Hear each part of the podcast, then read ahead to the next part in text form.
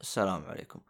هذا المقطع إذا سمعته اعرف أنه الحلقة هذه سويت لها إعادة رفع بسبب صارت عندنا مشكلة فنية واضطريت أني أرجع أرفع هذه الحلقات. لحسن الحظ كان عندي باك أب لهذه الملفات، لكن ما كان عندي باك أب للملف الأصلي، يصير أني أقدر أعدل بعض الأشياء إذا كانت فيها أخطاء.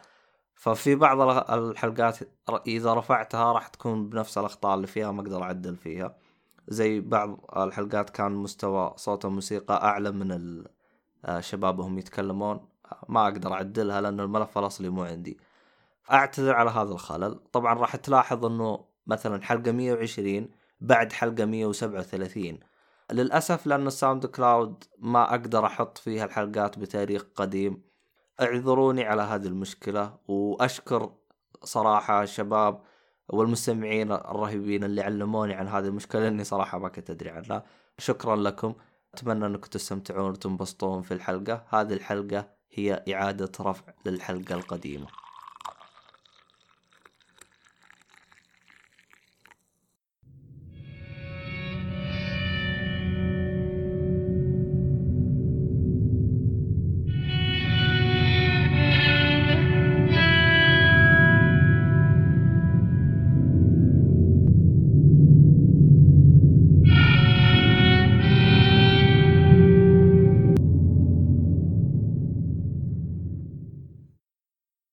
السلام عليكم ورحمة الله وبركاته، أهلا بكم أعزائي المستمعين في بودكاست أولي.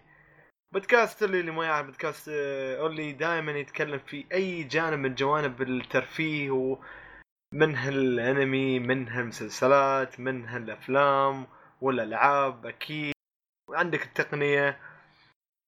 والليلة هذه عندي شاب لطيف وجميل وظريف اسمه النيرد فواز. أهلا أهلا، كيف الحال يا فواز؟ تمام الحمد لله، كيف الحال؟ الحمد لله دائما دائما. ووياكم في في التقديم خالد الكعبي. اليوم عندنا حلقة مميزة رومانسية، احنا مروقين يا فواز. اي أيوة والله على هالأجواء الحلوة. ايه ما ادري، حسيت حسيت ان انك احنا انا اقدم لو لمجرد فقره اني اقول اسمك عشان تقول اوس منا. بخصوص الاجواء الحلوه هذه، في شيء حلو وايد واجواء جميله اللي هو Red Dead. ايش رايك شي ترانزيشن؟ ايش رايك يس؟ تمام بس منتج هم منتج اللي قبل. اخ اوكي. ف يعني انا ما سجلنا شيء. وقف يا اخي وقف، ما سجلنا شيء، احذف. ليش احذف؟ بالعكس كان جميل والله، كان جميل. لا لا لا والله كان جميل يا فواز. خلينا نكمل. ما في قطع. بودكاست اللي عودنا دائما انه يكون دائما صريح، صريح في المحتوى، صريح في الطرح، صريح في العبارة وكل شيء. ما في لا لا اي خفايا تخف... نخفيها على المستمع. آه... انت بصاعي والله ما في حبيبي ما في. ف انت لعبت ردد واحد ولا ما لعبتها؟ انا لعبت ردد واحد.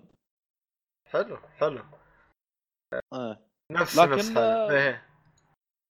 يعني شو اقول لك، هذا الشيء صراحه يواجهني في كثير من العاب العالم المفتوح، وهو انه ما تجيني يعني فتره من الفترات شوي اضيع ما بين المهمات الفرعيه والمهمات الاساسيه، واحيانا يبين لي ان مثلا في واحد من الشخصيات بيعطيني مهمه لما اروح هناك يطلع مو موجود مثلا، او يقول لي تعال للساعه الفلانيه.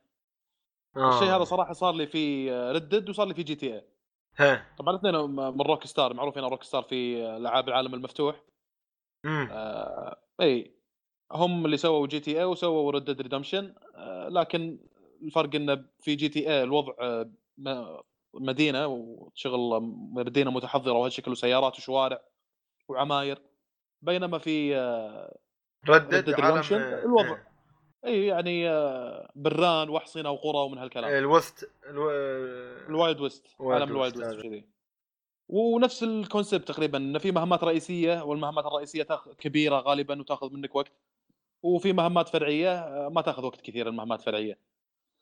أه بس تخي... تغير هالشيء يعني؟ لا والله ما تغير مع الجزء الثاني. تقصد ايه ريد ديد تو تغير هالشيء، ما صار في انه وقت ويقول لك لا والله هالوقت الساعه الفلانيه ماشي روح. إيه هذا ما جاني صحيح كيف الى الان الى الان ما جاني، واتمنى انه ما يجيني صراحه، لان زي ما قلت لك ان في العاب العالم المفتوح الحاجه هذه احيانا تضيعني. انا هذا الشيء يعني... ما صراحه اي يعني ما, ما ادري الان المهمه هذه فرعيه ولا مهمه إيه. اساسيه، ولا اروح الواحد مثلا انا ابغاه يعطيني مهمه اساسيه ما احصله، ضيعني شغله هذه احيانا. في لعبه يا فواز اللي هي لعبه من كابكوم بعد إيه. اسمها شو اسمها آه خمسية لعبة الزومبي اللي لها أربع أجزاء و... يا أخي اسمها آه على طرف لساني تو يت... أنا إنسان دائما تي الأفكارتي في بالي لكن برسونا عليكم برسونا.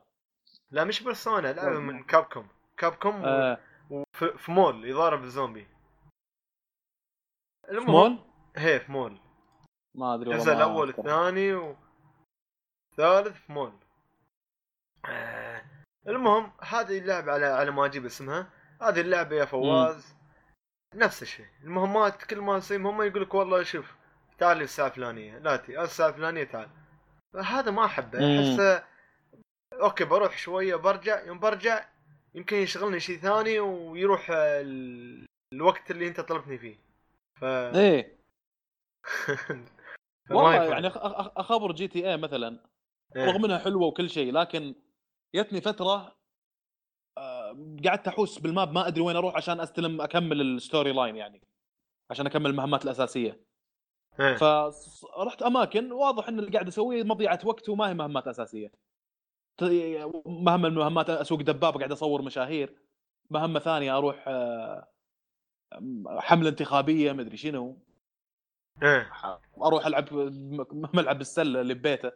فواضح ان اللي كنت قاعد ما كرة شو اسمه تنس ارضي تنس ارضي قلت سله كان في تنس ارضي وهالشكل، واضح انه ما هي يعني شيء له علاقه بالقصه الاساسيه. لكن زي ما قلت ريد ديد ريدمشن اثنين الى الان ما جتني الحاجه هذه واتمنى انها ما تجيني صراحه. مستمتع كل شيء واضح قدامي، بالذات في القوائم لما اطق اوبشن ستارت او اوبشن في البلاي ستيشن يوريني اندكس، لما اطق اندكس يوريني شغلات كلها اللي موجوده في الخريطه، يقول لي تبي جروسري ستور، تبغى بوتشر شوب اللي هو الملحمه، تبغى شفنا تطق الوان يوريك الميشنز يوريك الميشنز اه. المهمات في فلان الفلاني ممكن يعطيك مهمه، وفي فلان الفلاني يعطيك مهمه، وفي هذه المهمه اللي تقدر من خلالها تحصل فلوس.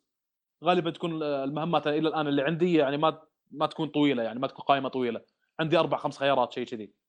فزي ما قلت لك ان الموضوع واقدر اختار واحد من هذول واطق اكس وراح يعطيني الخط الاحمر اللي يوديني الشخص هذا اللي راح يعطيني المهمه اللي تكمل لي الستوري لاين. فماشي حلو. بشكل كويس الى الان يعني في القصه بهاللعبه اه.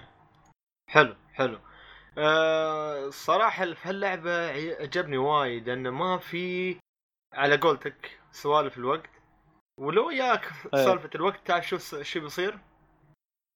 اللاعب عندك بيطلع باكيت سجارة وبيدخله وبيمر الوقت في كنب ثانيتين ثانية واحدة وتدخل ف... صح حركة حلوة صح. صار صار صار الحاجة هذه يعني في مهمة المهمات يوم أنا رحتها أه. قال لي تبغى الوضع مش اشتباك وطلق نار وكذا ولا تبغى تهجم بال... قلت له بالليل زي ما قلت انت، قاعد كذا يستنى هو مع خويه الى ان صار الوضع ليل وراح. ف ما هي يعني مشكله شغله مثل هذه ما هي مشكله، لكن المشكله اني اروح الواحد مثلا القاه موجود عندي بالخريطه ولما اروح له يقول لي تعال الساعه الفلانيه مثلا قاعد أه. تحوس تضيع وقت عشان يجي الوقت اللي اي فيه لهذا الشخص عشان يعطيني المهمه مثلا. آه، على العموم لعبة كابكوم اللي تكلمت عنها اسمها ديد رايزنج. اوكي مرة سمعت فيها. المهم آه، ننتقل للجانب الفيزيكس والواقعية باللعب. ترى قبل ما تروح قبل ما تروح النقطة اللي جبتها انت حلوة وايد، نقطة الخيارات. المهام دائما تخيرك ما في اجبار، دائما تحصل في المهام في خيارين تبى هذا ولا تبى هذا بهذا الط... يعني مثلا في مهمة لازم تخلصها. بضرب مثال خارجي عشان ما أحب أخرب عليك أنت ممكن ولا أخرب على أي حد من المستمعين يلعب اللعبة، يعني أشك المستمعين ما خلصوها. المهم آه مثلا انت بتلعب بتقول بروح المطعم، اوكي آه تبى تروح المطعم مع شو يسمونه السيارة ولا بالسيكل، ف ممكن ما تبي بهالشكل، لكن يعني خيارات، في خيارات ف... عندك اكثر من خيار انك تنجز المهمة. هي تطلع مثلا تطلع يبل تطلع يبل من ه... بهالطريقة بتسلق ولا باللفت ترى شو تبغى، فيعني في دائما ش... في دائما خيار، وهذا شيء حلو صراحة. و... صحيح. تفضل انت من ناحية آه. الفيزيكس و... الفيزيكس الواقعية باللعبة، نشوف في الفيزيكس شغلة صراحة رهيبة، وهي حركة الحصان وتفاعله مع الأشياء اللي بالعالم. آه يعني يحصل لي أحياناً، وهذه صارت لي في شو أقول لك أول تقريباً ساعتين وأنا قاعد ألعب اللعبة، عرفت اللي أنت مقلع في الحصان وتخش وصل شجر كذي ويجيك زي اللاج في مخك اللي شجرة في وجهك جت بسبب إنه في شجر وايد، تروح يمين يسار شوي لك داعم في الشجرة، الصقعة واقعية، عرفت اللي تدبوف وتطيح أنت والحصان وياك. أوه هذه وايد صارت لي. أنت بالنسبة لك إيجابية صح؟ ايجابيه واقعيه يا اخي، واقعيه انه يصير فيك الدعمه هذه، لان أوكي. اول ظهر الجزء الاول ما كان يصير شيء مثل كذي، ممكن تشطف مثلا تحصل شطفه، حتى لو كان يصير ما كانت تصير بالواقعيه هذه، الصوت والطيحه ودعمه الحصان دبوف كذي، كانه فعلا واحد مم يعني مقلع ودخل في جدار مثلا ولا دخل في جسم صلب، تحس فيها الصقعه كصوت وكانيميشن، يعني دعمه الحصان في في الشجره. لا لا رهيبه صراحه، عجبتني.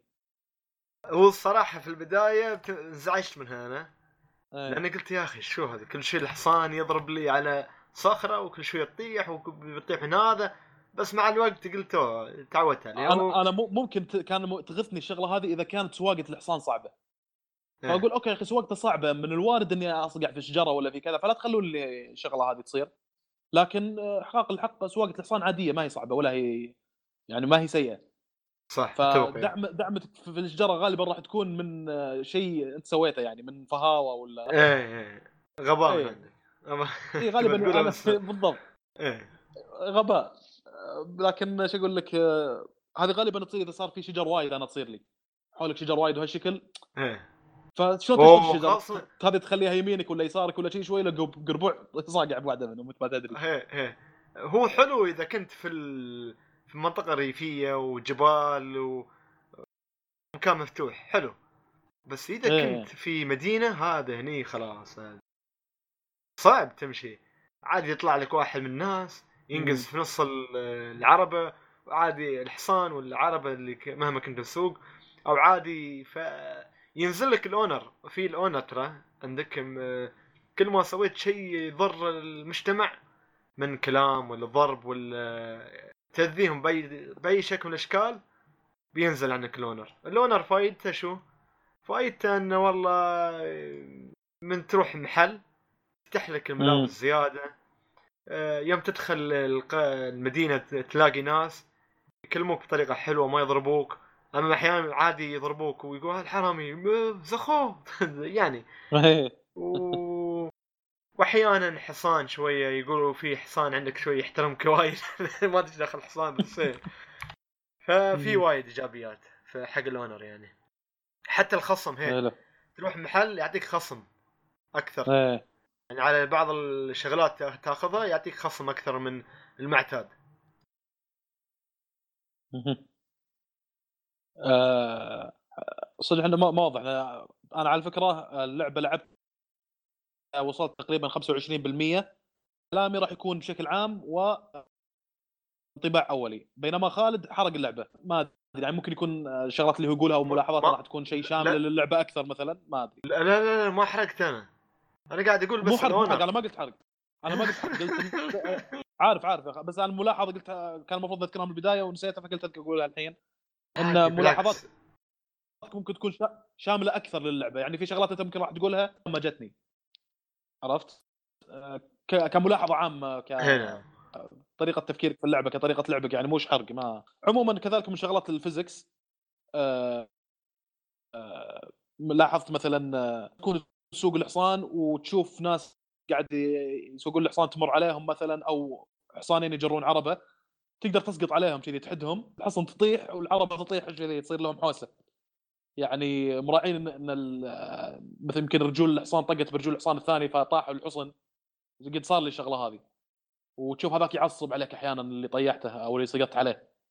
آه هذه نقطه ساهمت مساهمه كبيره في الواقعيه، رغم ملاحظه بسيطه كذي، لكن كواقعيه انت لما تجيب الحصان وتسقط على حصن ثانيين راح، خاصه اذا كانوا يجرون عربه، راح تبهذلهم مثلا ولا يمكن يطيحون ولا شيء كذي. انا جربت الشغله هذه وصارت معي فعلا، طاحوا وحسيت ان في واقعيه كبيره يعني ملاحظات مثل هذه. اضف الى ذلك صوت ركض الحصان، ضرب الصوت عشان يركض الحصان بشكل اسرع، فهذه كلها شغلات تحس انها بتحس بالماتيريال حق الصوت. لما آرثر يطق الحصان هالشكل عشان يسرع الصوت ك صوت ركض الحصان يعني. اي صوت ضرب الصوت على جلد الحصان تحس فيه صح يعني.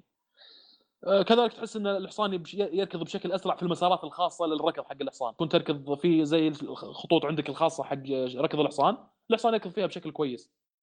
لما تطلع بعشب ولا مثلا ما في كثير كثبان رمليه، لكن في يمكن يكون عشب او اشجار صغيره كذا، طريق مش ممهد، مش ممهد بالضبط، راح يكون ركضه الحصان شوي اثقل اه ابطا. طلع على المسارات الخاصه راح يكون ركضتها اسرع يعني. هذه كذلك شغله مساهمه يعني، فيزكس تزيد في الواقعيه. كل هالملاحظات اللي انا ذكرتها تقريبا مش شغلات ساهمت باستمتاعك باللعب بشكل كبير بقدر ما انها جوانب فيزكس راعوا فيها بحيث انها تكون اللعب واقعي جدا بدرجه كبيره يعني. صح، من الواقعيه باللعب على فكره هذا محور نقاش يعني. انا من زمان كنت اناقش مع واحد من الشباب فيه، ولانك نلاحظه في كثير من اجزاء الفيفا الماضيه، انا صار لي فتره صراحه الفيفا اخر جزئين تقريبا ما لعبتهم، لكن كنا نلاحظ ان جزء عن جزء لعبه فيفا يزيدون من الواقعيه باللعب. فكنت اقول له ترى زياده الواقعيه مو بالضروره تعني زياده استمتاعك باللعب. اللي انا ابيه واللي المفروض ان الشركه تبيه تزيد من استمتاعنا باللعب. هل بالنسبه لهم زياده الواقعيه راح يزيد من استمتاعي كلاعب في اللعبه؟ اذا ايه اوكي سووا زيدوا للواقعيه، اذا لا، لان احتمال انا يا اخي بعض الناس يقول لك انا جاي العب الفيديو جيمز عشان ابتعد عن الواقع. يا اخي الواقع شوي مرير، عندي مشاكل وما ادري شنو، اي واقع مرير عندي مشاكل، فارجع للفيديو جيمز عشان اشوف شخصيه تطير، عشان اشوف هبال، تجيب لي شغلات مثل كذي. اي انا بالنسبه لي شغلات كذي، بالنسبه لي اي دونت كير. اذا كانت الشغله الواقعيه تزيد في استمتاعي في اللعب دوت اي دونت مايند يعني. عموما آه في الواقعيه في اللعبه هذه المسافات اللي تقضيها على الحصان عشان توصل للديستنيشن اللي انت تبيه، وهذه قد تكون الى الان ومن الملاحظات بعض الناس اللي لعبوا اللعبه صراحه ومن الارتكلز اللي قراتها يقولون هذه من الملاحظات اللي يمكن رقم واحد ملاحظه سلبيه في اللعبه، انك تمشي مسافه طويله احيانا عشان توصل للمكان اللي انت تبيه. حلو يعني اوكي انا انت دخلت م... دخلت في الغويص، دخلت في اللي انا بدخل فيه.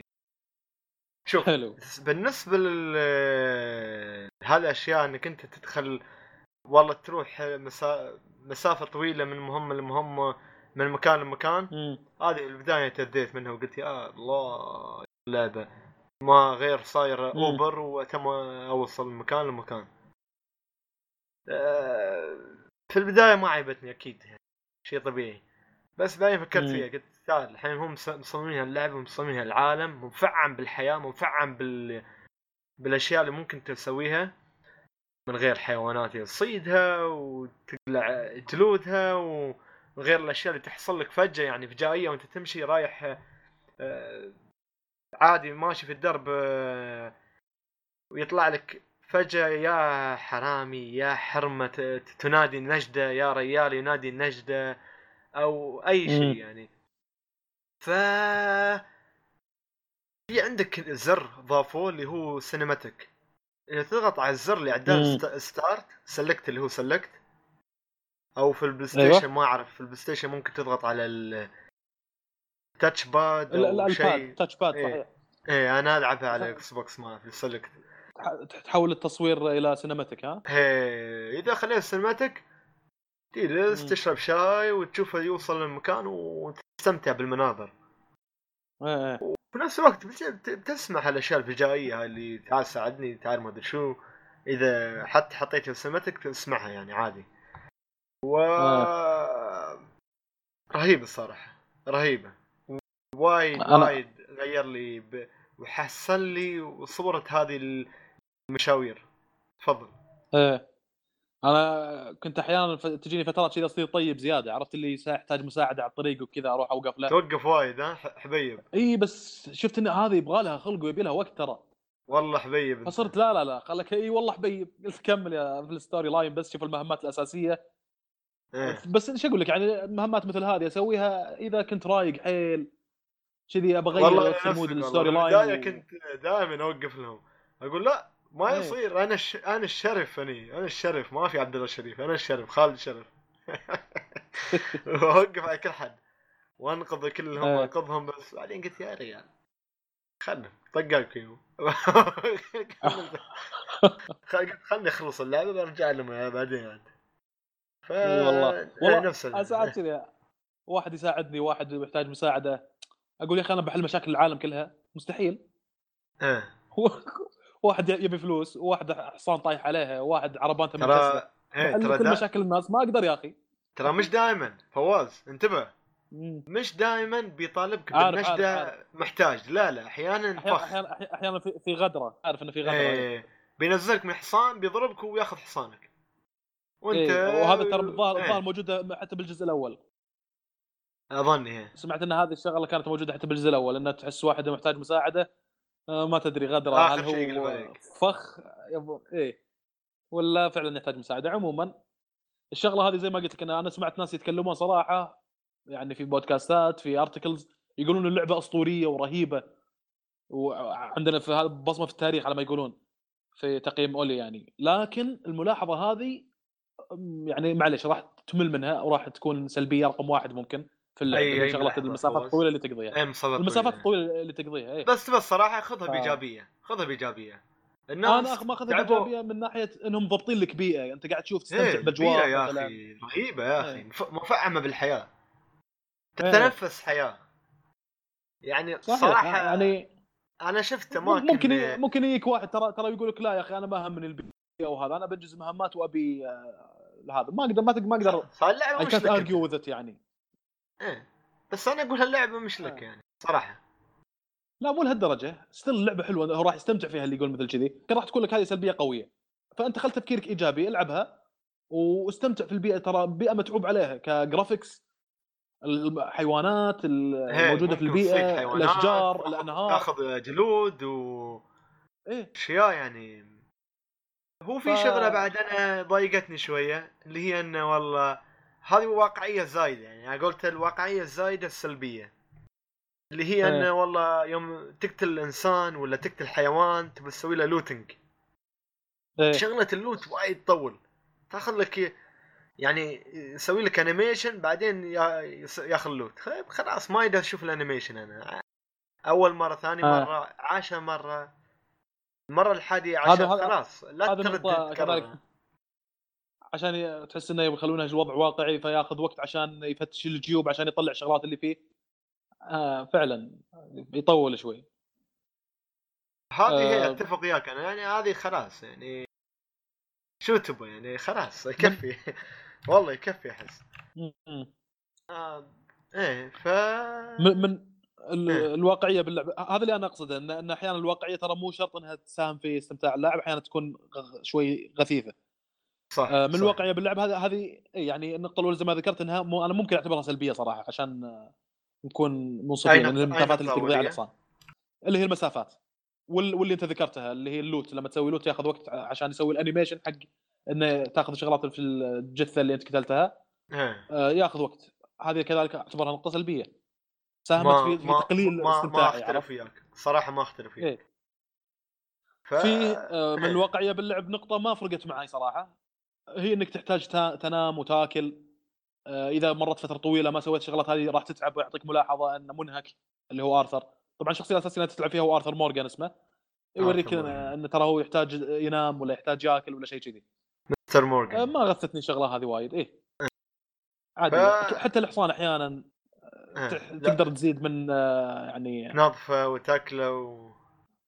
ايه نظفه وتاكله والحفاظه و...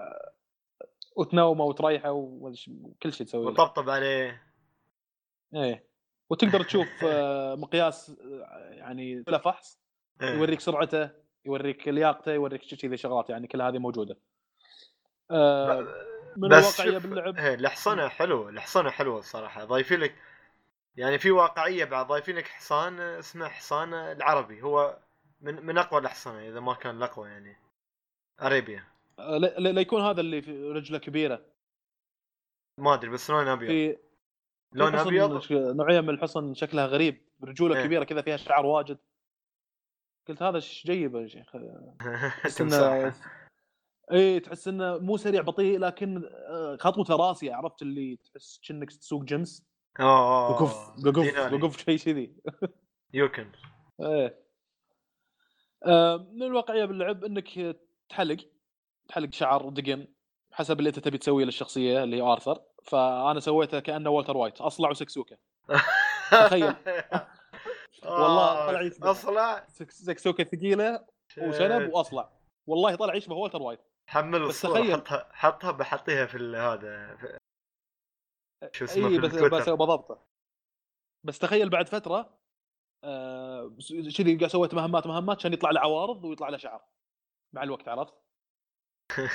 يا اخي يا اخي شغلات مثل هذه. اللحيه خليت اللحيه تطلع صارت قم طوع. اي هذا واقع كذي، انت اذا ما رحت حلاق ولا هذا شعرك بيطول ولحيتك تبتوز. هذا نفس الكلام في اللعبه هذه، يعني لمسات مثل هذه صراحه رهيبه. هذه اعتبرها ايجابيه في الواقعيه. لاحظ ان الواقعيه مو بالضروره كل ما زدت فيها راح تكون شيء كويس وزيد من استمتاعي. انت شوف الجانب هذا راح يكون ممتع ولا الجانب راح يكون ممتع؟ فقط ان شعري يطول وهالشكل صراحه عجبتني وايد وايد. آه بس وايد الى الحين اي بس لان المشكله ان شغلت انا بمهمات بعيده في الفتره الحاليه. هل لي آه بس ابى اضبطه مره ثانيه، بخليه سكسوكه واصلع بدون طاقيه، شكله بدون طاقيه احسن بعد. ايوه اعطيك له صوره تشوفها. انت خليته سيكي شكله. آه. من آه الواقعيه ها. كذلك ان حصانك آه مخصص، خاصه لما تكون في الكامب تروح الحصان من الحصينه يقول لك هذا الحصان حق فلان الفلاني، هذا حق جون. ما تقدر تاخذ اي حصان إيه؟ شخصيه اخرى من العصابه اللي عندك. ايوه هذا خاصه لما تكون في الكامب، لكن في اماكن ثانيه ممكن مثلا تقتل واحد وتاخذ حصانه صح، ولا حصن موجوده بشكل عشوائي تركب واحد منهم وتنطر. كان كانك في جي تي تركب سياره ريال ثاني. ايوه فهذه هم هذه ممكن انظرها على انها على الحياد، أه خاصة وإني أنا ما ما انغث، يعني ما جتني فترة من الفترات أبغى الحصان يجيني وما لقيته. أه لما تكون بنص الكامب ما راح يجيك الحصان يدخل، لكن اطلع على جنب وصفر في زر حسب الشيء اللي تلعب فيه، اكس بوكس ولا بلاي ستيشن ولا بي سي، يصفر راح يجيك الحصان اللي عندك، اركب الحصان وراح. فما هي مشكلة يعني، ما راح تمشي مسافات طويلة الدورة ولا شيء، أو تقول أوكي حصاني مو موجود وين أبي حصان ثاني. لا لا حصانك يجيك بس صفر. أتوقع بالبلاي ستيشن الزر اللي فوق تقريبا انه هو اللي يصفر يسوي وصل حتى انه يجي الحصان. اه صح. آه، انتقل الحين يعني بند ثاني اللي هو القوائم والتحكم في اللعبه. آه، القوائم بالنسبه للبلاي ستيشن نتكلم الان، تجي لما تضغط إل واحد تطلع لك قوائم الاسلحه، في بيستل، شوت جان، رايفل. طبعا اسلحه فيه كثير. تروح البيستل آر تو إل تو يوريك انواع البيستلز اللي عندك، او تروح للشوت جان نفس الكلام آر تو إل تو توريك شوت جانز اللي عندك. فطبعا اسلحه كم زي ما ذكرت ان كميه كبيره، وفي قوائم حقه الايتمز اللي عندك، قناع، سناره، حبل اذا جيت تبغى تربط واحد ولا شيء علاج توصل للحبل. اي لكن هذه الصراحه الشغله كانت شوي اذتني يعني عشان يعني اتاقلم عليها. اه ما جتني بشكل سموث، ما جتني بشكل سلس صراحه. حاطين الايتمات بروحه وحاطين الاسلحه بروحه، فما إيه؟ ما عجبك الوضع. في في يعني فقره من الفقرات اللي اذكرها لانها كانت في بدايه اللعب، لعلك تذكرها بعدين، انها كانت في مهمه المهمات تحتاج انك تحط قناع على وجهك او البندانه تربط فيها وجهك. صح. تدري طولت عشان اسوي الشغله ذي، عشان تفهم وين مكانها. طقيت وين مكانها وكيف استخدمها. طقيت إل واحد جتني قوائم الاسلحه، بعدين اطق الظهر إل واحد مره ثانيه يوريني الايتمز اللي عندك. اروح للقناع وخلاص اهد، ما لبس القناع، والجماعه اللي عندك قاعد واحد منهم يقول لي البس قناعك يلا خلص اسوي المهمه. هذا كذلك من الواقعين احيانا لما تسوي تحركات غريبه اللي حولك يعلقون. يا اخي تخيل مره من المرات في في الكامب قاعد ادور واحد، فقاعد اروح للخيمه وارجع مشون، شيء يقول لي واحد ليش ما تستريح؟ ليش ما تقعد هنا؟ والله غريبه عارف. حركه عشوائيه مثل هذه اللي حولك يلاحظونها. ايه ايه كيف لا لا شيء رهيب صراحه الواقع في هذه. فالمهم شغله القوائم هذه بالبدايه ما كانت معي سموث. آه في مهمه مهمات مثلا تحتاج سنار عشان تصيد وكذي في نهر برضو اخذت شوي وقت معي عشان اعرف كيف اصيد السناره وشلون اصيد شلون اقطها في هذا في النهر واسحبها وشغلات هذه كلها. اي هو حلو اذا عرفته راح يكون حلو بالنسبه لك، لكن اعرفه اعرف شلون توصل شلون حتى تختار شيء تبيه تختار رايك اللي انت تبيه من ال ايه. حمسني اروح اصيد. آه وفيه ماب طبعا زي ما ذكرت من قبل انها مفصله ورهيبه، تشوف التفاصيل اللي فيها الحلاق البوتشر شاب البقاله ومن هالكلام. لكن في شغلات مثلا عندي جلد حق حيوانات ماني عارف شلون ابيعه. اوكي رحت مثلا الذيب ولا الارنب قتلته خذيت الجلد حقه ويقول لي حط الجلد على ظهر الحصان او على الحصان، يعني حطيت على الحصان ركبت الحصان رحت البوتشر شوب او الجروسري ستور او المكان اللي ابيع فيها الايتمز.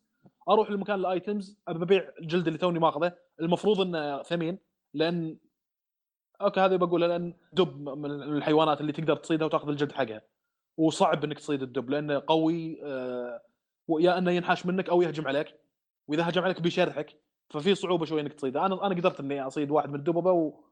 واخذ جلده، والمفروض ان جلده ثمين يعني شيء تشوف وارثر شايله كنا شايل شو اقول لك شنطه سفر شيء ثقيل فابيعه.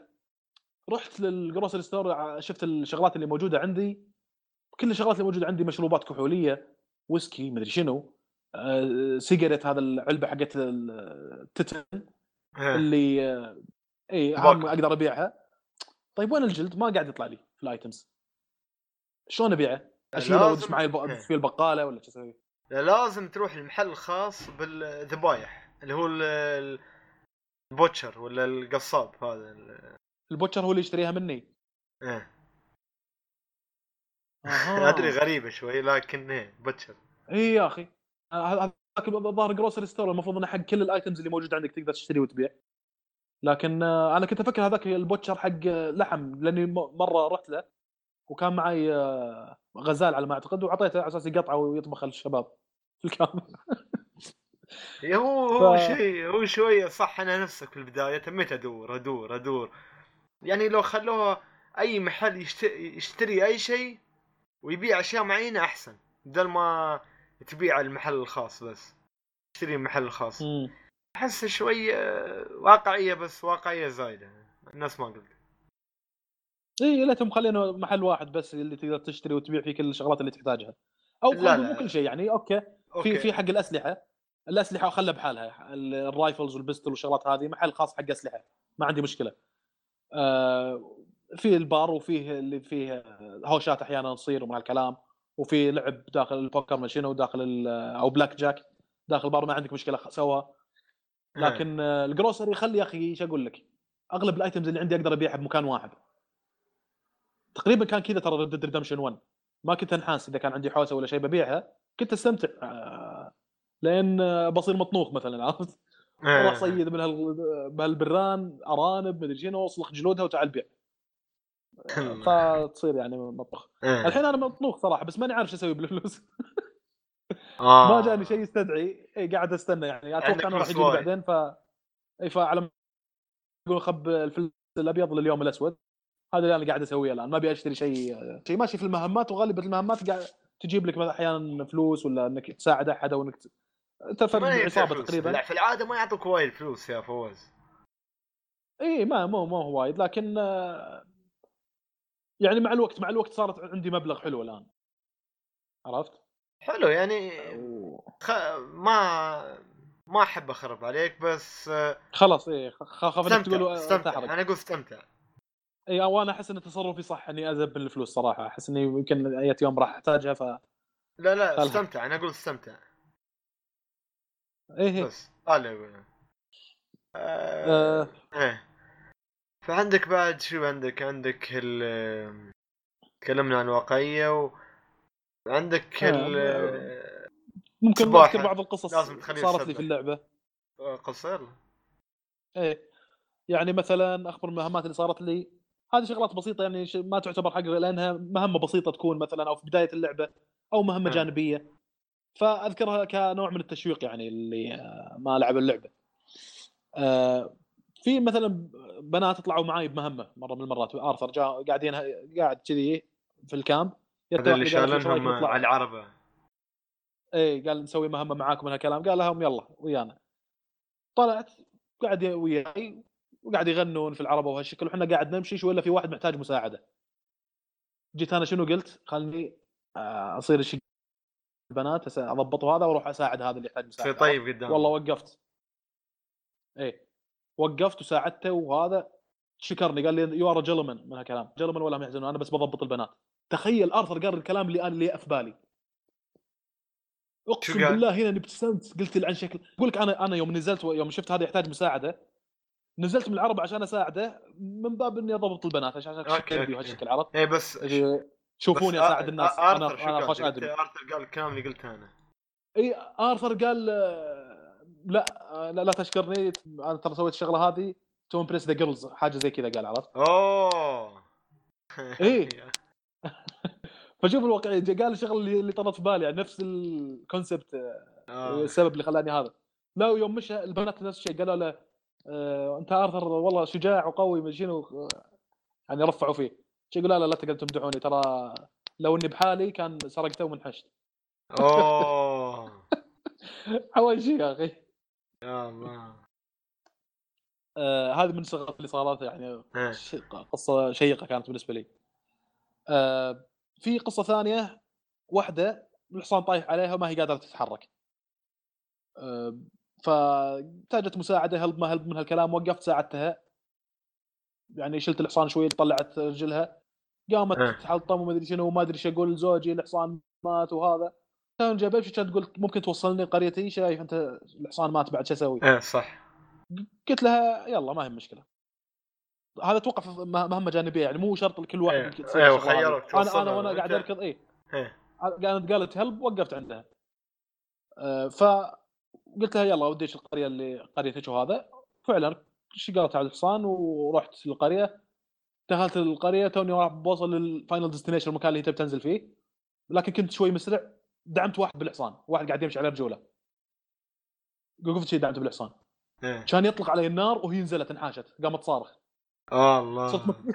صرت مكروه بالقريه تخيل اوف ودز دورت بالحصان وانحشت انا لا انا عيل غلطه مثل هذه يصير انا هذا ال... هاي المهمه سويتها بدون ما بدون ما ادعم حد يعني امم لا انا يعني. على اخر لحظه والله دعمت دعمت واحد يبي لك تراعي شغلات مثل هذه يعني لا بس بصراحه بالحصان ولا شيء ترى تصير وانتد وتاذى حسيت اني ضيعت وقتي وياها على الفاضي لان في الاخير ما ما صار شيء يعني بس تي ثانك يو ثانك يو خلاص حتى م... حتى مبلغ بسيط ما اعطتني يعني خلاص يلا شو شو بسيف الثانك يو ما ادري ما ادري انت صاير الله يهداك لان هي الظاهر شغله الكريديبيليتي او شغله شخصيتك تصير لها مرغوبه او تصير محبوب او لك شعبيه اكثر في شيء ذي باللعبه بعد تبى تبى الصراحه تقدر إيه؟ تزيدها بكل بساطه هذه الشغله يعني شلون؟ تقدر تقدر تزيد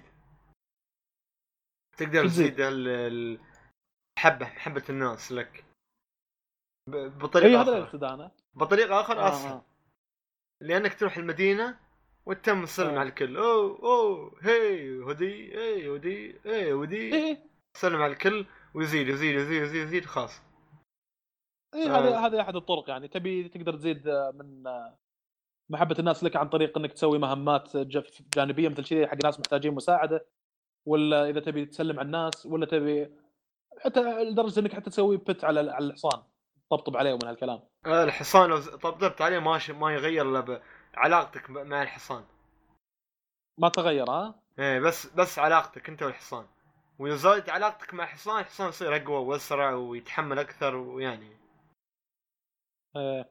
يدي ويا يدي وياك احسن يعني أه طيب تقريبا انا يعني هذه ملاحظات ما ابي ازيد زياده حتى اني لا احرق فممكن نسوي حلقه خاصه حق حرق الريد ديد ريدمشن ان شاء الله أه بس بالنهايه ممكن اذكر معلومه معلومتين كذلك زياده تفضل طبعا اللعبه اللعبه كمان ستوري فيها ألفين سطر حوار اللعبه مية يا اخي فيها ألفين سطر إيه. حوار ككل هيب. فيها خمسمية ألف سطر حوار يعني نص مليون آه، وهاي يقول لك هذا وصل من أقدام علو الورق يعني مترين ونص تقريبا علو ارتفاع الورق. طبعا ما أدري يمكن بعض يقول إنه مو شرط إنه في حوار كثير معناته شيء قوي. أتفق مع الكلام هذا، هذا أول شيء جاء في بالي أصلا أنا يعني يعني كنت شوي سهيت عن اللعبة، أدري إنها لعبة منتظرة ومرتقبة. في يوم من الأيام قاعد عند بالمكتب بالدوام شوي جاني واحد من الشباب قال لي رد الدم شو تنزل، قلت له ما أدري بس المفروض إنها قربت صح؟ قال لي إيه الأسبوع الجاي، يقول لك فيها خمسمية ألف سطر حوار. أنا قاعد تضحك لأن المعلومة هذه أول مرة سمعت فيها المعلومة هذه، قاعد تضحك لأن المعلومة غريبة. عادة الواحد إذا بيشوقك بلعبة ما يعطيك معلومة مثل هذه عرفت. خمسمية ألف سطر حوار مو معناته إنها قوية. فقال لي يقول لك انها فيها واقعيه ومن هالكلام وهذا، قلت له اي لا انا عارف انها لعبه مرتقبه وكذي أه.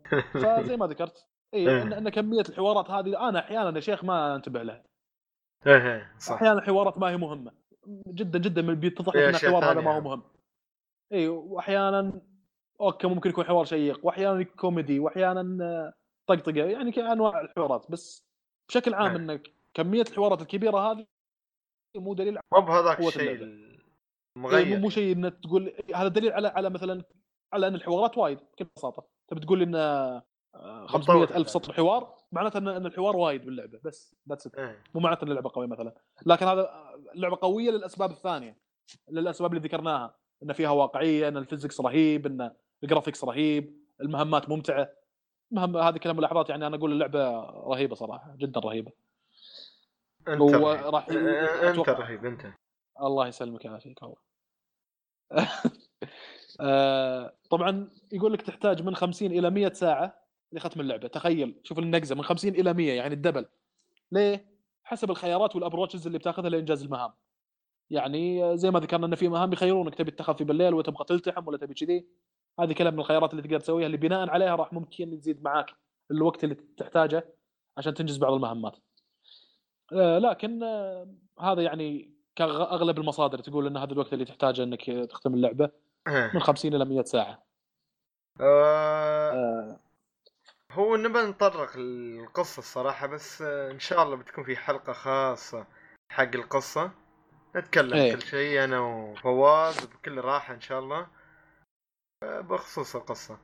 بس حاليا يعني أحب أقول الصراحة اللعبة يعني صح ان كميه الواقعيه فيها زايده وممكن تضر وشي، لكن يعني بعض الاماكن بعض الاماكن عجبتني بشكل كبير. يعني من بيركز بالله عليك يعني من بيركز في هال في هالمقطع البسيط هذا. تخيل انا كنت ماشي بكهف والكهف فيه طيحه، يعني اطيح في الكهف اه انت ماسك مثل النور مشعل مشعل النور، ففجأة طحت أنا بالغلط وأنا أمشي وقلت خلنا نشوف خلنا نشوف أبصير ستارت يعني بابا يجيني الشاشة الأسود هاي إنك مت وصور ستارت آه. وعلى طول أول ما طاح تم صارخ و... سمع صوت القاع وأنا تري قاعد تري يعني طلع صوت القاع بعدين قال لي يلا عيد. فشوف لأي درجة يعني ال... أنا أنا أنا كملوا طحته إيه لأي درجة الكمية ال هذا التركيز مركزين على النقاط حتى الصغيرة هذه. فا إيه لا لا إيه تعبانين أحس تعبانين بشكل كبير على اللعبة تعبانين بشكل كبير إيه.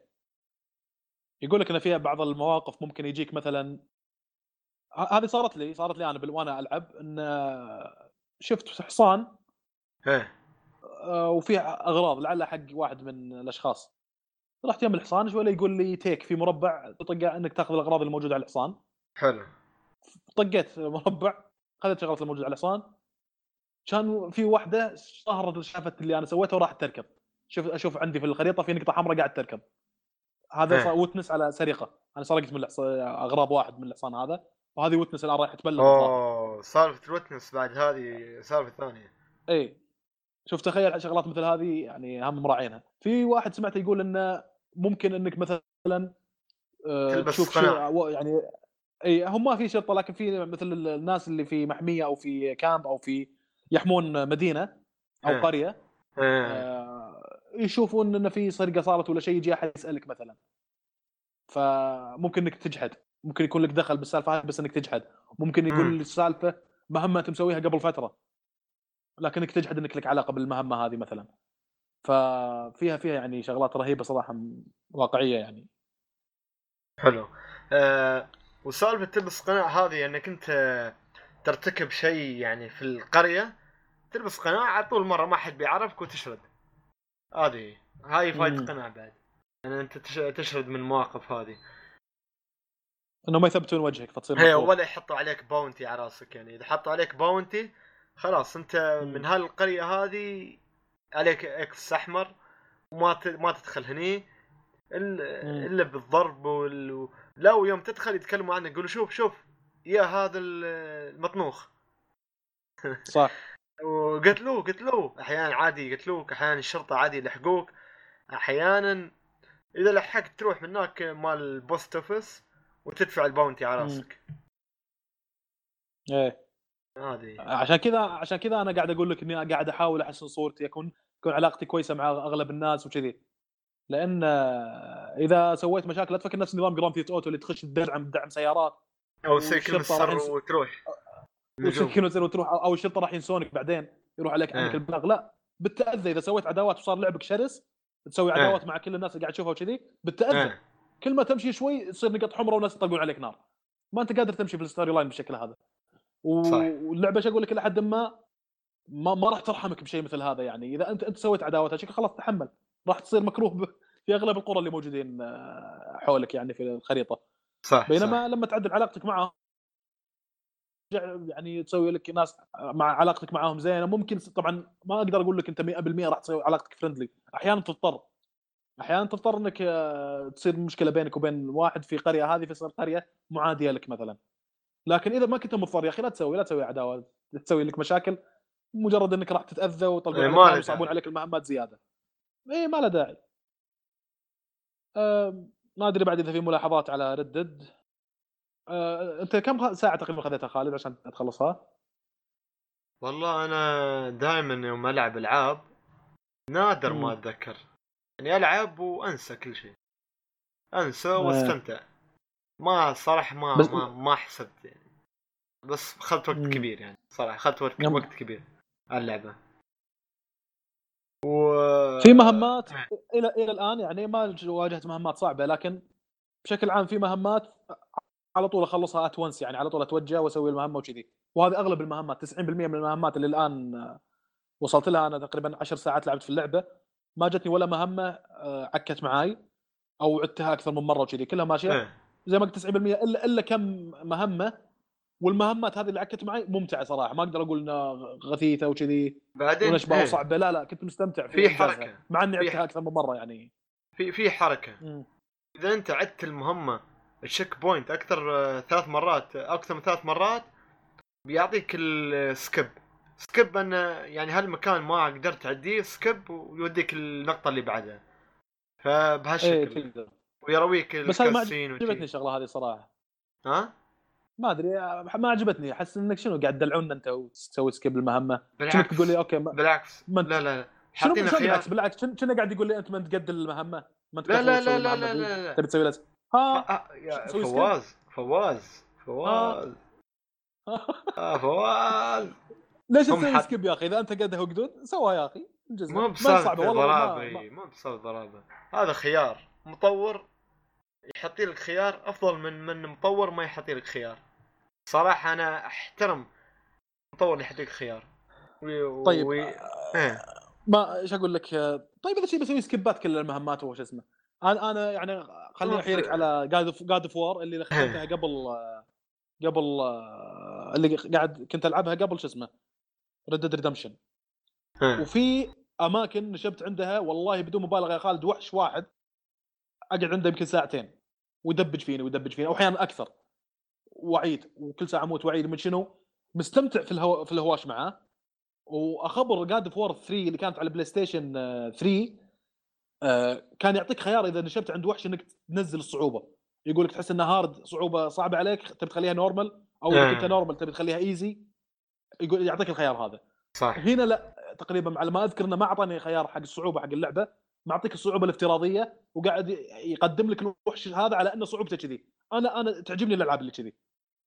اذا ما قدرت اني اهزم الوحش هذا انا ممكن الومك على اني ما قاعد استمتع في القتال مع الوحش ذا، ممكن الوم المصمم هذا. لكن في God of War ما صار شيء ذا، قاعد اقول لك ساعتين انا قاعد على وحش واحد ومستمتع واخطط، واحيانا افكر غير، واحيانا استخدم سلاح ثاني، واحيانا اغير بين الفاس وبين السيوف وكذي.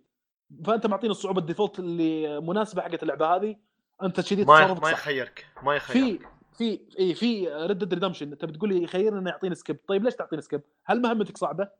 طيب ما عندي مشكله مهمتك صعبه، هل انا استمتع في الصعوبه؟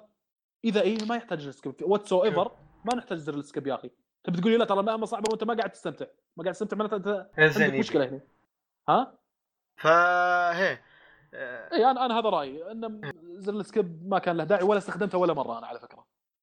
لا شوف السكيب هذا ممكن تاخذه من نواحي اخرى، يعني مش لا تاخذه بهالشكل انت ماخذنه بكل، يعني ما اعرف شكلك. لكن اول مره اسمع واحد يعطوه خيار يا احمر يا يا اسود ويزعل. يا اخي هم عطى المطور صمم لك اللعبه واعطاك احمر واسود ولا ابيض. لا لا مو كذا، مو مو هذا اللي صار. إيه؟ مو احمر وازرق. انت انت قاعد قاعد تحسسني احمر وازرق.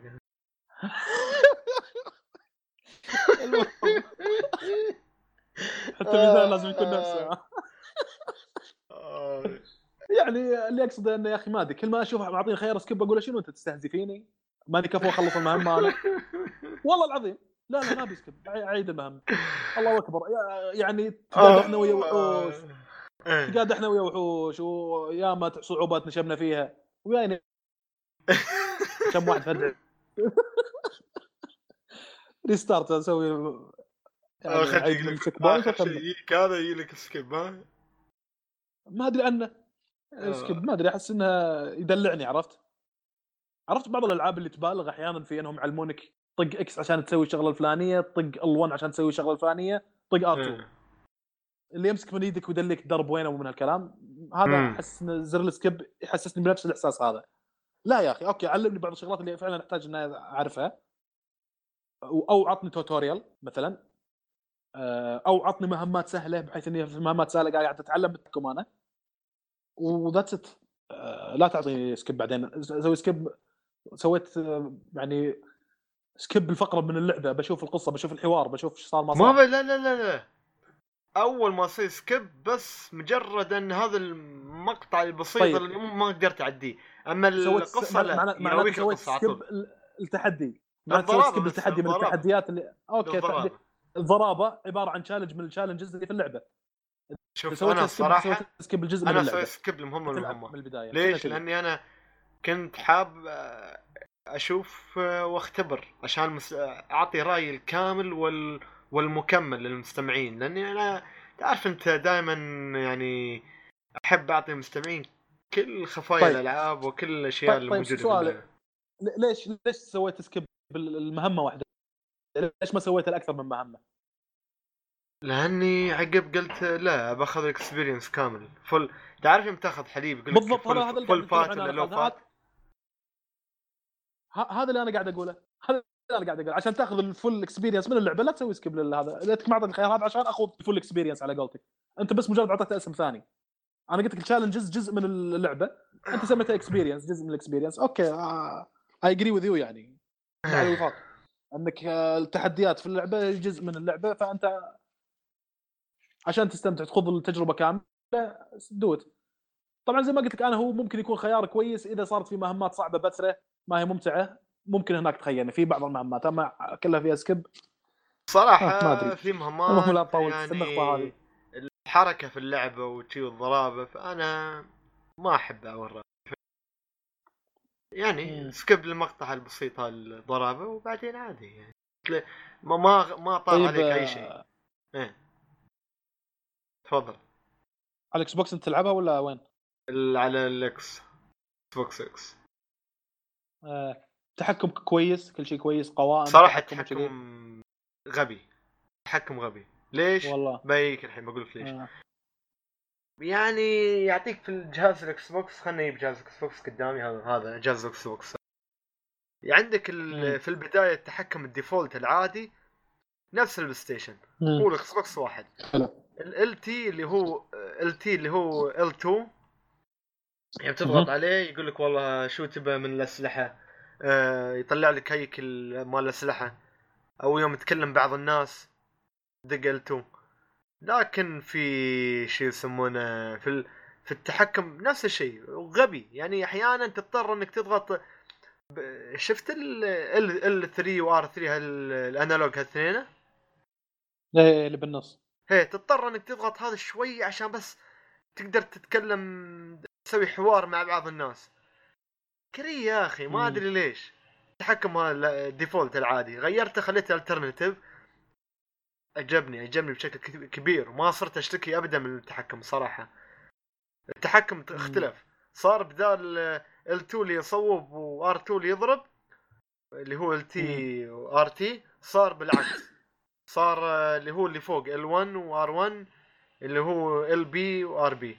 فارتحت وايد الصراحة، ما ما ما كنت ما صرت مضطر اني اضغط الانالوج لار ثري.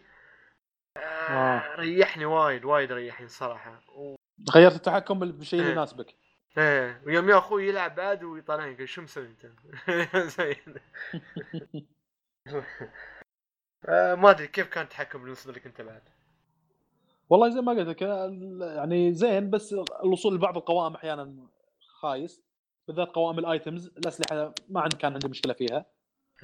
آه في شغله ما ذكرتها اللي هي التصوير اللي انت ذكرت تقدر تخليه سينماتيك. هذا تقريبا بالباد حق بلاي ستيشن عندك ثلاث انماط تصوير او اثنين او ثلاث، لا مو يا ثلاث يا اربعه انا ناسي والله. بس في في نظام فيرست بيرسون شوتر تخليه كأنك كول اوف ديوتي، صح تقدر تخليه بس اي كأنك انت عيون ارثر كذي تشوف شو راس الحصان وانت قاعد على الحصان مثلا. بس خلاص ما عجبني. لا حلو حلو خلي... يعني خلي... يعطيك ايه. خيار هني هني خيرني هني انا اقول لك اوكي خيرني بشغلات مثلا شكل ثاني.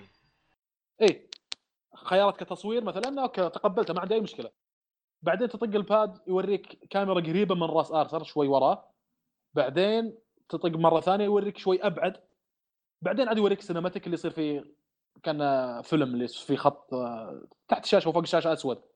أيه. وتشوف عاد التصوير من بعيد، تشوف البيئات كاستمتاع بالبيئه وبالاجواء. بالسينماتيك هي اكثر مود ممكن فيه ممكن يساهم لك هالمود في استمتاعك في البيئه، يعني الخضار والانهار والجبال والشغلات هذه.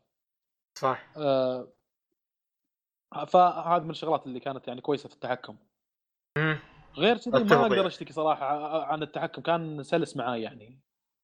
حركه الحصان ايش اللي يركب الحصان ما غيرته، صح خليته الديفولت العادي، خليته الديفولت العادي ما غيرت ولا شيء في التحكم عندي.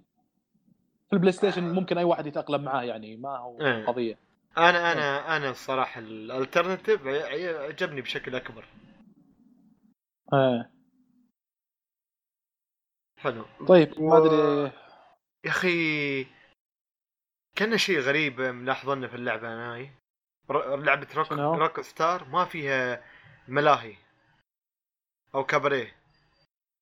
لا فيه أو في ماكس بين ما كان فيها الظاهر. لا ماكس بين فيه كابريه، في نايت كلوب، في كله لعب روك ستار فيه، بس اللعبة الوحيدة اللي ما فيه. فشوية استغربت ليش أصلا لعبة م... هني عندكم السعودية ممنوعة ممنوعة يعني اللعب. ليش استغربت؟ في بار في بار و هي بس ما يصير شيء يعني مشروبات ما مشروبات وشغلات هذه مشروبات روحية. أنا أتوقع إيه والله شغلة المنع هذه قصة طويلة يعني. تتعرف إن اللعبة أصلا تصنف بناء على الشغلات اللي فيها، إذا كان فيها شيء مبتذل جدا تصير مثلا بلس ثمانية عشر. الشيء الوحيد اللي صار تعرفه ما أدري إذا في ألعاب كذي إيه بداية اللعبة بداية اللعبة وما تلعب مع واحد من واحد تلعب مع واحد أسمر بشرة شوية بتروح إياه البار صح ايه.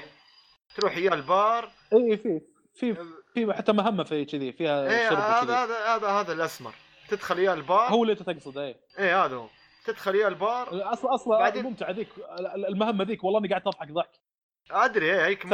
هم ممتع بس على الخرابيط هم الوحيده اللي ممكن اشاكن ح... ح... حضروا اللعبه عشان هيك المهمه بس، لان هيك المهمه الخال إيه؟ الخال بعدها يضيع ال... يضيع في البار يوم. ترى الخال مش سبب، بالعكس انا طلعت مني عفويه وطلعت مني اسمر. اي اسمر اسمي اسمر، وبالعكس شم... كلنا كلنا سواسيه. المهم بيضيع في البار بالدوره، انت بالدوره وانت الدوره يمكن احيانا بالغلط بالغلط ها انا اقول بالغلط تدخل بعض م. الابواب، ممكن ما تدخل، انا ما دخلت بس سمعت بعض الناس قال دخل دخلوا الباب وشافوا ناس م. عريون عر... عريات عر... عروض عر... عر... ف ممكن عشان هاك المقطع بس عشان هاك المقطع الوحيد بس، بعدين يقول واو كم، بعدين تطلع بس خلاص يعني ما حتى ما بيصير شيء ولا اي شيء. والله شو اقول لك، انا اقول امشوا على تصنيف اللي سووا اللعبه. قالوا لك هذه اللعبه خمستاشر خلها خمستاشر، قالوا لك بلس ثمانية خلها بلس ثمانية، قالوا لك بي جي خلها بي جي، قالوا لك. اما انك تمنع اللعبه يا اخي ليش يا اخي؟ انا واحد ذكرتها وايد انه ما راح تاثر علي اللعبه هذه، ما راح تاثر على اخلاقي، ما راح تاثر على عقيدتي من هالكلام، ليش تمنعونها؟ وبالتالي بعض الناس يستغلونها فتصير اسعارها غاليه. اللي ما كان الموضوع يعني بشكل مبالغ فيه. اللعبه هني اول ما نزلت كانت يمكن حسب ما اعرف ثلاثمية وخمسين، اغلب الناس كانوا يبيعونها بالسعر هذا، ما ادري اذا وصلت اكثر ولا لا، لكن راح استغرب صراحه اذا وصلت اكثر، لكن في ناس كانوا يبيعونها ثلاثمية وخمسين. انتظرت اسبوع بس او اسبوعين، اسبوع الى اسبوعين، نزلت مية ريال. انت انتظرت والله مع انه بعد غالي، يا ريت مو وايد مو وايد والله غالي. انا من اسبوع الى اسبوعين في واحد من الشباب الظاهر الصالحي اللي قال الى الان ما لعبتها. طيب ليش شريتها؟ تلاقي ما ادري شراها بسعر غالي يمكن ولا لا. واعرف شباب نفس الشيء يروح يشتريها مثلا ثلاثمية وخمسين ويقعدها عند اسبوع بعدين يلعبها. هالاسبوع لو انك منتظر ما شريتها ترى كانت تطيح سعرها مية ريال عرفت؟ اه وهذا وهذا اللي انا سويته. لا ويوم رحت المحل قال لي اللي يشتغل بالمحل قال لي لو تجي بكره بتلاقيها بعد شوي ارخص، بعطيك يمكن مئتين وثلاثين. يا اخي مع انه مئتين وثلاثين بعد مبالغ فيه حسب الموزع، قاعد يقول لي ستين دولار فهو هم مبالغ فيه. لا لكن لكن انا اقول لك انه كان بالنسبه لي مالي خلق كل ساعه اروح وانتظر وزياده وكذي. عندي قاعد فوق قلت متى ما بخلصها بحط ريد ديد ريدمشن ابيها تكون موجوده عندي. فرحت المحل قلت اذا الماكسيمم ماكسيمم عندي مئتين وخمسين، اكثر من كذي مالي دافع، مو عن شيء ولكن ما ابي اكون مثلا اقول لا يستغلونكم هل اصحاب المحلات ويحطون اسعار اللي بكيفهم، اي ما ياخذونكم صيده وتروحون انتم زي السبك تروحون تشترون. وما وانا ما اطبق هالكلام على نفسي، لا انا اول واحد راح اطبق الكلام هذا على نفسي، فلذلك قلت مئتين وخمسين هو السعر هذا. رحت استغربت انه والله صراحه لقيتها بالسعر ذا. ليه استغربت؟ لان قاعد اقيسها على فيفا. لعبه فيفا كل سنه لما تنزل تنباع باسعار غاليه وتظل فتره طويله، ايش اقول لك يمكن شهر تقعد على سعر مثلا ثلاثمية وخمسين ثلاثمية بهالحدود هذه. طبعا حسب علاقاتك وتضبيطك. انا انا يعني ذكرت من قبل الحلقه اللي قبل اني لو نازل الدمام في ناس اعرفهم هناك كان ممكن اشتريها ب مئتين ريال، لكن مستعجل عليها، قلت لعبه كبيره وما بفوتها وكذي، ابي ادخل على شيء ممتع، خاصه الالعاب اللي ختمتها المرات الماضيه كلها تقييمها ثانيه يعني عن العالم. يعني لا والله ما فرقت معي، يعني في شغلات نزلت بعد فتره طويله حيل اروح اشتريها والعبها لاني كنت ما ما فرقت اني شغلات. لا لا لاني كنت لكن شغلات يعني إن... محلل وناقد وعندك بودكاست اسمه بودكاست تولي، فما تبي تكون متخلف عن البودكاست. ايه احسنت احسنت. ولهذا الشغله يا خالد انا في بعض الشغلات عقب ما تنزل وهذا اخليها ما اشوفها، لان الان هايب وما بالهايب ياثر علي على رايي. خلي الناس يتكلمون، خليني واحد يقول لي واو ما شنو، خلينا نتحدثون خل كذا. خلصتوا كلامكم عنه اروح الان واشوف اللعبه والله بدون بدون بدون الشوشره والله العظيم. اشوف اللعبه واشوف الفيلم او اشوف المسلسل، هذا آه احسن شيء سويته. اي طبعا طبعا في بعض الخطور انه يجيك حرق احيانا، بالذات مثلا مسلسل جيم اوف ثرونز كان كان في ريسك انه يجيني حرق بالشغله هذه. اذا كان في ريسك انه يجيك حرق لا والله اني اروح اشوفها، وقدر المستطاع اسوي بلوك للتعليقات وللكذي وللهايب ولل شو اسمه، لان في ناس مهيطيه وفي ناس اوه اللعبه نزلت وما شنو هذا. طيب طيب على هونك يا اخي، حلوه مو حلوه، شنو الجوانب الحلوه فيها، شنو الجوانب القويه فيها، شغلات كذي. فلما يعني ابعد عني التعليقات هذه وكذي اشوف نفسي اني قاعد احلل وانتقد اللعبه بشكل صحيح، وهذا الشيء اللي يخليني احيانا زي ما قلت لك ان العاب جديده ما العبها بشكل سريع. لكن هذه لانها زي ما مو لانها حرق صراحه، لكن لانها عندي آه يعني من نظرتي وكذا ان عندي تشانس كبير، احتمال كبير ان اللعبه تطلع قويه، فما علي خلص استعجل عليها. ليه؟ اول شيء ردد الاولى عجبتني، إيه والثانية طبعاً شيء كبير سوى على اللعبة الثانية، وإذا الأولى عجبتني أكيد الثانية راح تعجبني. إيه كمان كبير تعجبك، وأنا ما أقول ترى هي كانت واو يعني، يعني ترى يمكن يمكن الآن إلى الآن ما ختمت، لكن ممكن تصير عندي رقم ثلاثة. ما أتوقع أنها تتفوق على God of War اللي هي لعبتي الأولى. إن شاء الله كم وصلت إلى الآن بالنسبة لي هي أحلى لعبة لعبتها على البلاي ستيشن فور. الثانية الثانية Dying Light، عاد الثالثة ما أدري لك ممكن تكون هذه. ايش أقول لك عشر ساعات خمسة وعشرين بالمية ما أدري والله إيش شابتر، بس إنه زي ما قلت كنا مش الشيء القوي حيل حيل اللي. بس شوف صراحة بعطيك إياه بعطيك إياه لعبت استمتع فيها كلعبة عالم مفتوح، من أحلى ألعاب العالم المفتوح. ولكن ولكن ولكن أنا ترى واحد يعني أصلاً ماني حيل حق ألعاب العالم المفتوح. آه إيه اسلم اسلم أنا أنا عشان أنا نفسي بعد ما أحب ألعاب العالم المفتوح وايد، أحب ألعاب الخطية القصصية الإخراج السينمائي مثل God of War، مثل أيوة. Last of Us شارت. إيه لا تروح بعد ماكس بين حقت لأنها حقت روكستار، عرفت؟ إيه إيه ختمتها مرتين ختمتها مرتين إيه. ومن الألعاب الممتعة صراحة، قصة رهيبة فيها تويست فيها اكتئاب فيها مرض صح. يعني تحس بطل شخصية البطلة أول مرة تشوف شخصية بطل يعني فيلم أو مسلسل أو لعبة يكون مغلوب على أمره فيه، بس إنه هذا هذا جابوا لك إياها بشكل يكسر الخاطر، مغلوب على أمره صح. الشيء اللي هو موكل إلى ما هو قادر يسويه بسبة العدو القوي اللي هو قاعد يواجهه من الكلام. اللعبة نوعا ما خطية أو تغلب على أنها تكون خطية، ما أقدر أقول إنها عالم مفتوح، تغلب على أنها تكون خطية يمكن آه ثمانين بالمية خطية عشرين بالمية عالم مفتوح، أنك تبي تسوي تحوس شغلات ثانية كذي هذا عشرين بالمية عندك بس. لكن مسارك واضح في اللعبة، إذا أنت بتدقر بتدقر عند مناوشات مع عصابات وكذي. اللعبة أنا ختمتها ثلاث مرات صراحة من الألعاب اللي عجبتني. لاحظ ألعاب روكستار Grand Theft Auto بالأجزاء القديمة آه مقارنة مع ماكس بين ماكس بين أذكر بعض الشغلات اللي فيها وختمتها ثلاث مرات، بينما Grand Theft Auto على مرة و... وفي أجزاء ما ختمتها عرفت بالعافية. و Red Dead Redemption نفس الشيء الأول ختمته مرة، فهذا اللي هذا هذا اللي اللي يعطيك تصور إني أنا ما حق عالم مفتوح حيل يعني. صح صح أتفق. عندي رقم اثنين أنا بعد ألعاب المغامرات أنا نفس الشيء عشان شيء أقول لك أتفق يعني. إيه فمن بالك إذا كانت عالم مفتوح وآر بي جي عرفت اللي قاعد أقاوم إني أدخل العالم هذا مثل The Witcher. The Witcher ممكن أقوى أقوى مثال على اللي ذكرته، عالم مفتوح وآر بي جي. وHorizon نفس النوعية هذه. إيه إيه والله إني قاعد أقاوم واللعبتين عندي. لا شوف شوف لا تقارن The Witcher The Witcher الشباب The Witcher حالة خاصة. The Witcher أول ما تيبه يجيني تشاؤم والشؤم ويأكرها خلاص بسكر الحلقة.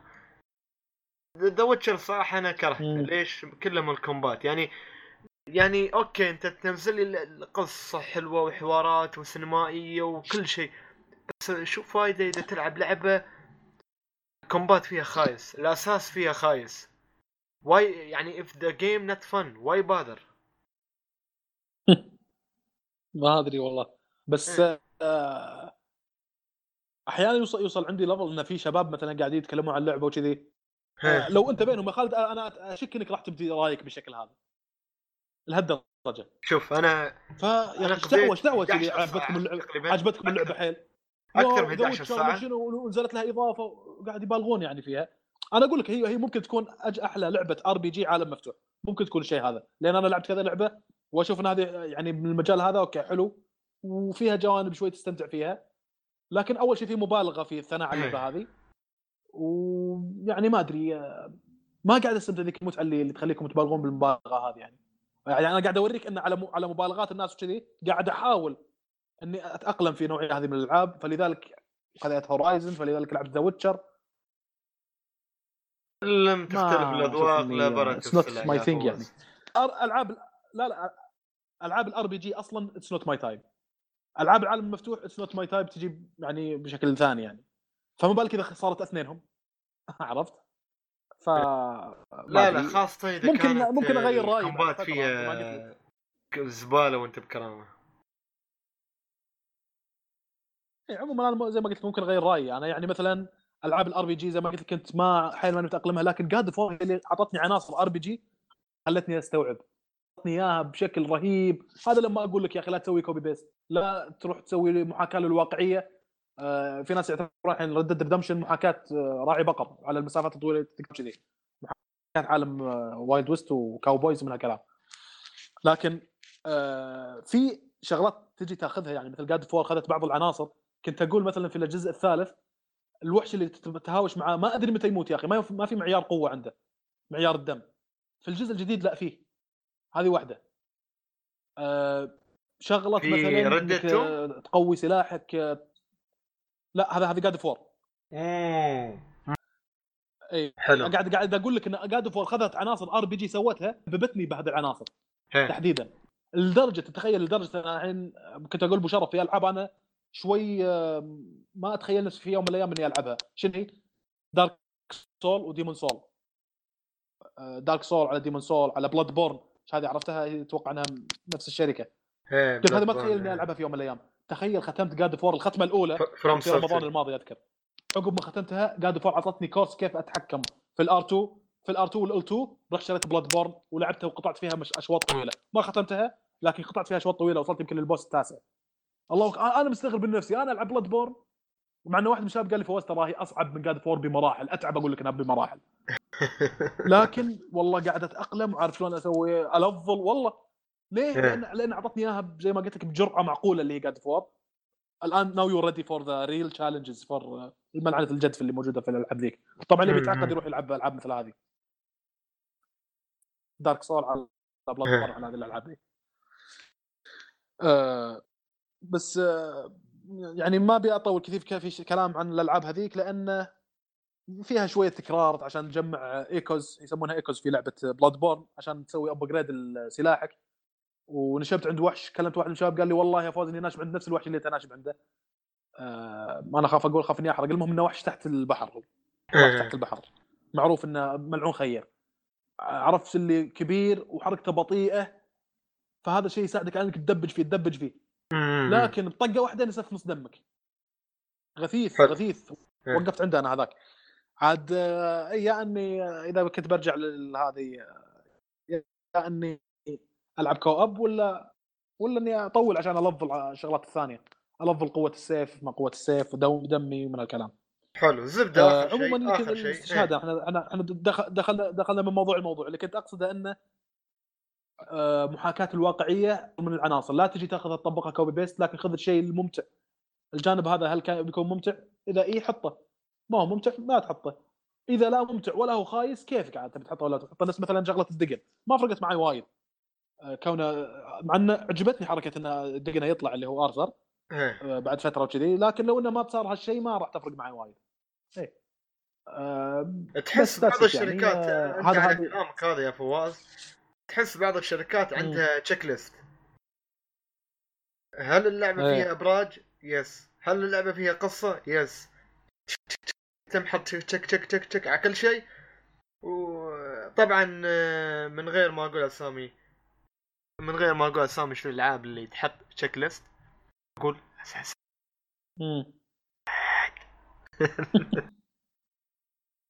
يا اخي هذه اللعبة هذه اللعبة يعني كمية الأشياء اللي ضايفينها يعني حالياً صارت أساسن كريد لعبة ما تعرف هل هي أساسن كريد ولا هل هي The Witcher ولا هل هي دارك سول، شو هي بالضبط ما سمعت. أنت شو أنتو أنتو منو ما تعرفها اللعبة شو هذه يعني ضاعت صراحة. أنا أحس لعبة ضايعة ما أدري كيف الناس استمتعوا فيها بس جو هيد يعني الصراحة. إذا ما قلت أنت لولا تعدد الأذواق بارت السلع ف... ما أدري يعني في ألعاب مش أقول لك حيل حيل مية بالمية سلوت ماي تايم إلى الآن. زي ما قلت لك دارك سول وبلادبورن هذولي هذه ما كانت مودي قبل ثلاث سنين يمكن.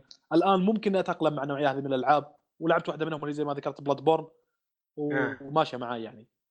ممكن بعد فترة الألعاب اللي أنا قاعد أتكلم عنها الآن ما هي مودي كلش، ممكن بعد فترة تصير مودي عادي أقدر أتقبلها مثلاً و... وألعب فيها.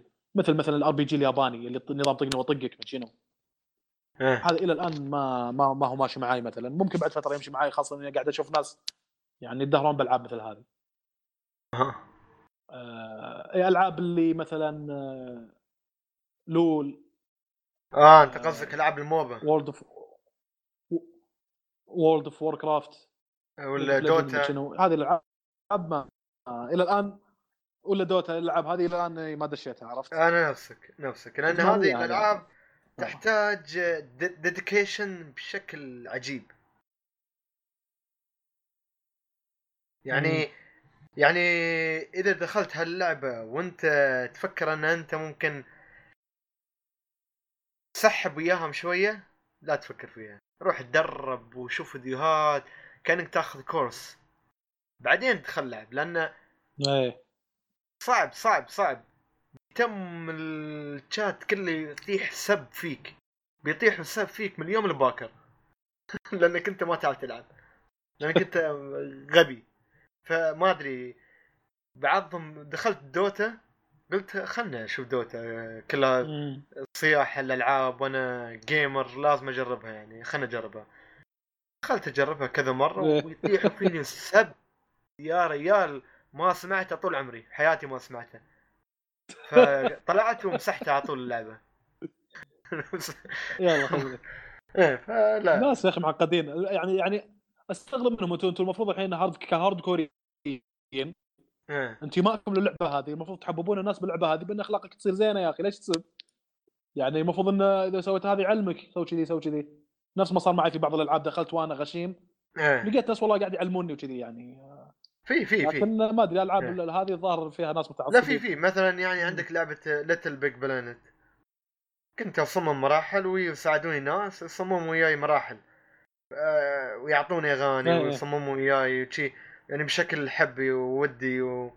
وجميل على حسب مجتمع لا لا لا كل مجتمع. داينج لايت جديدا داينج لايت يعني على ايامها الحين اللعبه ما اعتقد انها ماتت اونلاين يمكن لكن على ايامها آه كنت أخ... يعني قبل ما ختمتها دخلت اونلاين قاعد اشوف شغلات ما كانت موجوده في اللعبه واحد عنده هذا عرفت اللي زي اللي عنده والله نسيت اسمه بس اللي اللي شنكله يسمونها تعلقها في جدار وتنزل ايه على الحبل عرفت يتسلق المباني وشي ايه ايه في لعبه كان فيها شغله مثل كذي. المهم هذه التولز هذا اللي حق التسلق موجود في اللعبه في الاونلاين قلت طالع هذا كيف جابوه من شنو وفي اسلحه لونها ازرق وفي اسلحه لونها ذهبي هذه لها قوات يعني من الأسلحة القوية هذه كلها شغلات عرفتها من ألعاب أونلاين.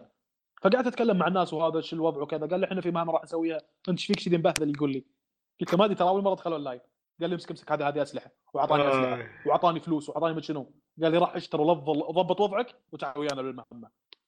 يا أخي حسيت بال انتماء بالانتماء والله كنت بقول هاي يعني يعني شوف شلون تقول هالكلام هذا ما ساعدني ما اعطاني ما اعطاني يعني يعني شعور الانتماء شفت شلون إيه. يعني حتى لو انه ما اعطاني شغلات هذه لكن آه قال لي مثلا معلومه او شيء او انه مثلا كان اسلوبه كويس ترى تحتاج انك تاخذ فلوس عشان تشتري الاسلحه هذه عشان تشتغل معنا في مهمات واحنا قاعد نسوي مهمات بشكل جماعي إيه. بس بس هذا اللي ابي منك يا اخي آه تقعد تسب ومدري شنو كرهت الناس باللعبه أتذكر يا ريال أعطاني السب يعني ما ما عاد أعطاني السب أول مرة أسمع بحياتي سمعت اللي الواحد اللي أول مرة يسمع شيء بحياته وخلاص أوه مو برجع خلاص أنا أتقلب قوي باك أجين كأنه حلقة فارغو تحيد هاك ليستر اللي نو نو نو نو جوز جوز جوك جوز جوك صرت الحين كأني ليستر.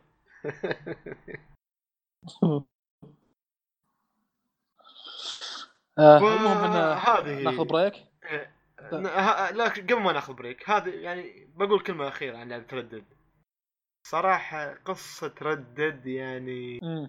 انا اقول على النهايه يعني ردد في اخر كم مهمه في الشابتر الاخير عيني كانت تدمع صراحه عيني قاربت عد صدق يعني و... والله يعني ما ما يعني ما ادري ما ادري شو صار بس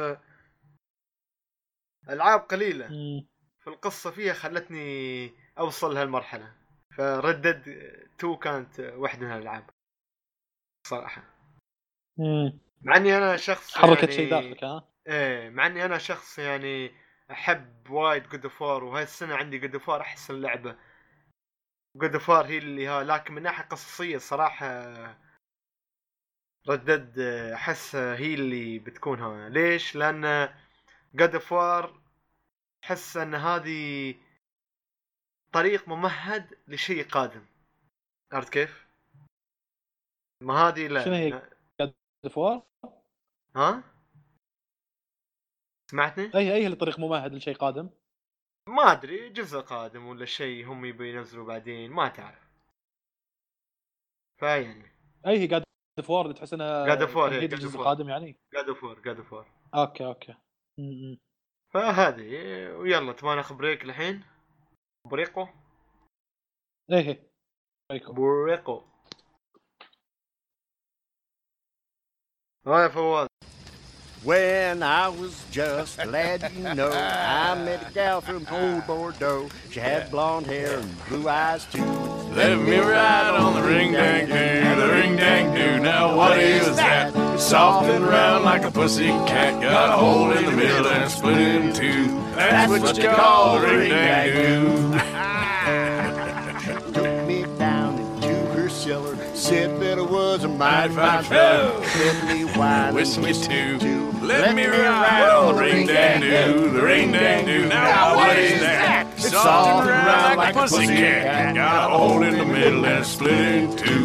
That's what you call a ring-dang-doo. Her father come in, angrily said, now you have lost your, your maiden head. Pack your bag and coat bags too. Make, Make your living off ring-dang-doo, the ring-dang-doo. Now what is that? Soft and round like a pussycat. Got a hole in the middle and split in two. That's what you call ring-dang-doo. She went off to be a whore, hung this sign upon her door. A dollar each and three for two. Take a crack of a ring-dang-doo, the ring-dang-doo. Now what is that? Soft and round like a pussycat. Got a hole in the middle and it's split in two. And that's what they call a ring-dang-doo.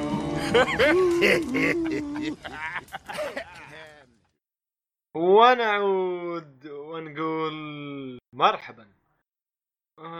اوكي في العودة نحب نكمل من بعد فقرة الألعاب فقرة الأفلام والبروتوكول يا فواز اللي هو انك انت يعني معروف بودكاست اللي بروتوكول اللي هو ان ألعاب بعدين أفلام مسلسلات بعدين أنيميشن بعدين مانجا وكوميك وبعدين إلكتروني.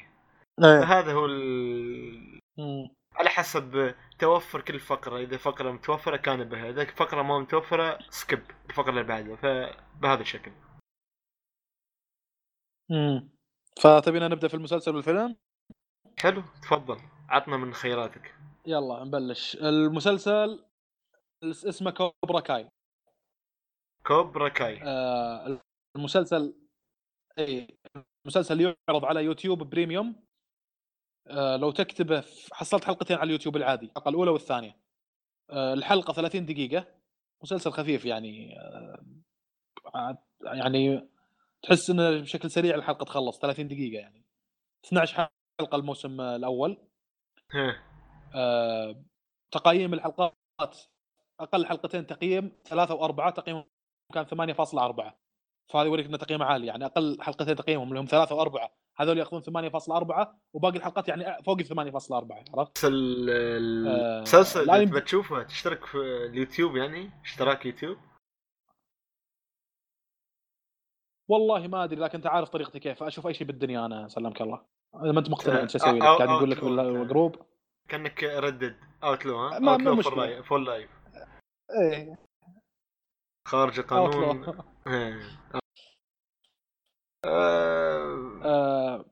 ام دي بي موضوع ثاني طويله لو لو بتشعب معك بهذا ليش كذي انا قاعد اشوف هذا حوسه لكن انا هذه الطريقه اللي قاعد اشوف فيها يعني. لا عادي عادي كل واحد يعني اعطيك واحد تساؤلات. يلا يلا الحين الحين لما واحد يبي يشوف مسلسل محدد والمسلسل ما هو موجود في النتورك اللي انت مشترك فيه بشكل نظامي، هذا صار معي وايد في نتفلكس يا اخي. أه بسبب مسلسل أه ما هو موجود هناك شو اسوي؟ اروح اشترك في امازون تي في عشان القى المسلسل اللي ابي. بعد فتره طحت على مسلسل ما هو موجود في امازون تي في شو اسوي؟ في هولو. بعد فتره ما لقيت مسلسل ما هو موجود في سلامات. بعدين تبي تلعب بلاي ستيشن بلس، بعدين تبي تلعب اكس بوكس، بعدين اكس بوكس جولد، بعدين تبى تلعب نتندو نتندو اي شوب نتندو نتورك، ففي وايد اشتراكات الايام هاي، وايد اشتراكات. انت عطني مكان كمسلسلات كافلام تقول لي هذا المكان تقدر تشوف فيه يا فواز المسلسل اللي تبي او الفيلم اللي تبي بصيغه واضحه. خلينا نستثني اللي بالسينما عشان لا اصير يعني عشان اصير واقع ميكسنس اكثر. عم تقول بالسينما توه جديده تبي تكون موجوده، خلينا نستبعد الافلام اللي بالسينما بعدين ما ضل تبي ولا مسلسل تبي بالصيغه بالصيغه اللي تبي زين ومترجم. مع ان بعض الشغلات انا ما عندي مشكله فيها في الترجمه، لكن بعض الشغلات لا عندي مشكله فيها بالترجمه، تكون فيها لغه معقده شوي، لغه علميه وكذي. آه اذا لقيت I'm interested اني اشترك اشتراك ليجل، حطيتني اوتلو وما شنو. لا لا لكن انا انا اتمسخر وياك مش... بعدين انا قاعد اقول لك ليش سالفه يوتيوب هاي بريميوم شيء ناجح يعني، تورنت اختراع يعني. رهيب جدا. ايه سالفه يوتيوب بريميوم هاي هل هو اصلا متوفر عندنا اساسا؟ يعني انت بالسعوديه ولا الامارات؟ اللي عارفه اللي عارفه انه انه يعرض على يوتيوب بريميوم. اه ايه انا قد اضطريت الشغله هذه من قبل ترى، كنت اعتقد ان المسلسل من انتاج يوتيوب، لكن يعني بعد البحث عرفت انه لا يعرض على يوتيوب بريميوم. شنو بيوتيوب بريميوم؟ ما ادري الله اعلم عاد. هل هو شيء مثل نتفليكس؟ هل شيء مثل امازون؟ هذا اغلب الظن انه شيء مثل كذي. اللي مهتم بالموضوع ممكن يبحث عنه، لكن هذه المعلومه اللي وصلتني انه يعرض على يوتيوب بريميوم. حلو حلو، قد يكون نتورك زي ما ذكرت مثل نتفليكس. حلو، عشان ما نطول على السالفه أه... ونزعج مستمعين، عطنا هو المسلسل كرايم ولا لاف ولا شو؟ اي هيك الحين. من ابرز اسماء المنتجين في المسلسل هذا هو ويل سميث الممثل المعروف. أه ويل سميث يعني ايه يت لعل يت الفكره حق مسلسل اللي يتكلم عن مارشال ارتس مع ولده. أه اتوقع جايدن سميث اسم ولده في ذا كاراتي كيد، لان لان هذه في لها علاقه كوبرا كاي له علاقه مع ذا كاراتي كيد. أه ولده يمثل وياه بعد القصه وكذي. لا ولده ما هو موجود لا بكوبرا كاي، لكن له ولده له فيلم اسمه ذا كاراتي كيد، مشهور الفيلم يا مع اللي مع اللي غني غنيته اي مع مع جاكشان. هو ذا كاراتي كيد مع جاك... انا انا ما اعرف ولده اللي غني غنيته جاستن بيبر. ذكرت انا اللي عارفه ذكرت كد جاكشان وواحد من الاطفال يعني كانوا وياه شكله ولده. نيفر سي نيفر اغنيه حقت ذكرتها كد اللي هي نيفر سي نيفر غنيها جاستن بيبر. هو الفيلم اللي انا اقصده اللي مثل فيه ولد ويل سميث قبل أه. يمكن اربع او خمس سنين تقريبا. ف لانه المسلسل هذا له علاقه او الفيلم ذاك له علاقه مع كوبرا كاي. أه ويل سميث زي ما ذكرنا اللي هو ابو أه الولد هذا يعني أه هو احد المنتجين لكوبرا كاي. المسلسل نوعه اكشن وكوميدي ودراما، انتج في ألفين وثمانية عشر، تقييمه في الاي ام دي بي ثمانية فاصلة تسعة. زي ما قلت الحلقه الاولى اثنتي عشرة حلقه الموسم الاول. القصه أه بطل المسلسل اشقر اسمه جوني لورنس يلعب ضد واحد اسمه دانييل لاروسو. أه جوني طبعا هذا يوريك في البدايه انه قاعد يلعبون مع بعض، جوني لورنس جد. مع دانييل لاروسو، واعمارهم تقريبا بالثانوي او بالجامعه شيء كذي من العمر هذا يعني. تشوف عاد بعدين ان دانييل لاروسو صفق جوني لورنس يعني خوينا اللي تصفق. طبعا وقت انت ما تدري هل منو البطل ومنو كذي. بعدين يوريك بعد خمسة وثلاثين سنه كبروا الاثنين، جوني لورنس مع دانييل لاروسو. أه. جوني صار عامل مستقل على قد حاله، سكرجي آه يعني وضعه شوي متدهور، يشتغل يركب مثلا شاشه بشقه واحد يبي تصليح، عامل يعني اي على شغلات مثل كذي، ميكانيكا على كهرباء على كذي، يصلح اشياء في البيوت. بينما دانييل صار مدير بشركه سيارات، شغل بدله وكرفته وشغل مرتب يعني آه ومكتب يعني شركه كبيره تشوفها حق سيارات سيارات على مستوى يعني. آه بعدين عاد تصير تشوف الاحداث بينهم، ما بي يعني افصل في القصه، لكن كبدايه هذا اللي يصير انك تشوف جوني لورنس مع دانييل لاروسو آه يوم يعني يلعبوا كاراتيه ضد بعض في ماتش في بطوله كاراتيه في سنه من السنين. بعدها ب خمسة وثلاثين سنه تشوف ان هذا صار حالته تعبان وهالشكل، وهذاك صار مدير شركه خمسة وثلاثين سنه. خلينا نذكر بعض الم... ايه كبره وكذي. بعض المشاهد الكوميدية يعني مثلا فهذا جوني جوني لورنس يسوي له نادي حق كاراتيه يدرب ناس. أول واحد دربه هو كان واحد جايه في السكن، هو يعني شاف له سكن منطقة معزولة شكله أنا ما له خلق يتكلم مع ناس ولا بيتعرف على ناس وكذي، بس هذا الولد قاعد أذاه كل شوي يجي يقول له أبغاك تدربني ومن هالكلام وكذي. طبعا صار موقف بينهم بسبة الموقف هذا الولد صار يغث جوني لورنس إنه أبيك تدربني، قال له أوكي دربه، بس قاعد يستغله يعني مثلا يقول له أوكي اليوم تدريبك بعد ما تسوي عشرة بوشب تنظف الأرضية وتروح تنظف الحمام، استغلال بس الكاراتيه يبغى لها مواظبة أو التزام وهالشيء، لازم إنك ما تعاند تعاند تعليمات مدربك، فسوي اللي أقول لك عنه. فيقع من اللي قاعد يستغله يعني تقريبا قاعد يقول على شغلات ما لها علاقة بالكاراتيه لكن شيء كوميدي يعني كانت إيه من المشاهد الكوميدية. تشوف إن جوني هذا يعني يكره دانيال بسبب الماضي اللي صار بينهم، إن دانيال فاز عليه في مباراة الكاراتيه والآن صاير وضعه يعني أفضل اجتماعيا وماليا، متزوج وعنده أسرة ومطنوخ اللي هو دانيال، بينما جوني لا منتف ومسكين. ففي مشهد مثلا تشوف جوني مندمج بمشهد بفيلم فجأة تطلع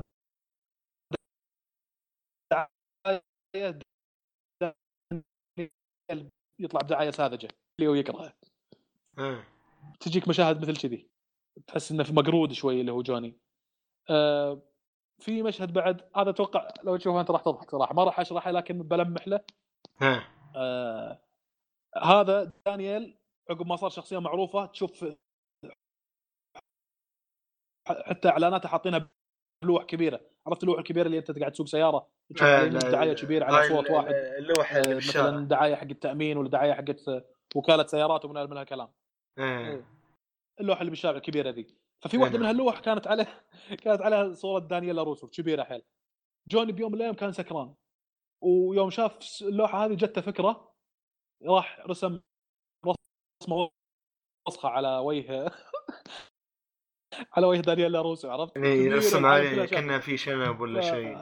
شوف يعني شغلات مثل هذه هم مينونة الآن، هي رسمة وسخة يعني بس مثل كذي تقريبا. إيه آه. آه من شغلات الحلاوة بالمسلسل الثيم سونجز، الأغاني مثل مثلا باك إن ذا جيم، أغنية باك إن ذا جيم حقت سايرس أغنية معروفة. آه هذه تقريبا الثيم سونج الأصلي حق المسلسل. في أغنية لا لا لا الباند اسمه سايرس. اه تحريت اسمه انت مايلي سايرس، كنت بطيح من عيني يا لا لا لا فرقه فرقه روك فرقه روك هذه عارف عارفها مايلي سايرس اللي كان انا مونتانا مو هي. آه اغلب الاغاني في المسلسل هذا اغاني روك تقريبا او هارد روك روك اند رول يعني ستايل الثمانينات على التسعينات، عرفت مايلي سايرس تقريبا تغني بوب. ف كانت لها يعني اغاني حلوه مثلا nothing but a good time من الاغاني الكويسه كانت. لا بالعكس انا اسمعها لي داون من الاغاني اللي تعطيك كذا ستايل الروك اند رول حق الثمانينات والتسعينات. اسمعها مايلي سايرس عادي ما ما في عيب يعني. ما ادري والله انا ما فتره هذه اصلا قليل اسمع اغاني وشيء ينتقي انتقاء يعني. أنا أسمعك أنت أسمع بودكاستر. آه.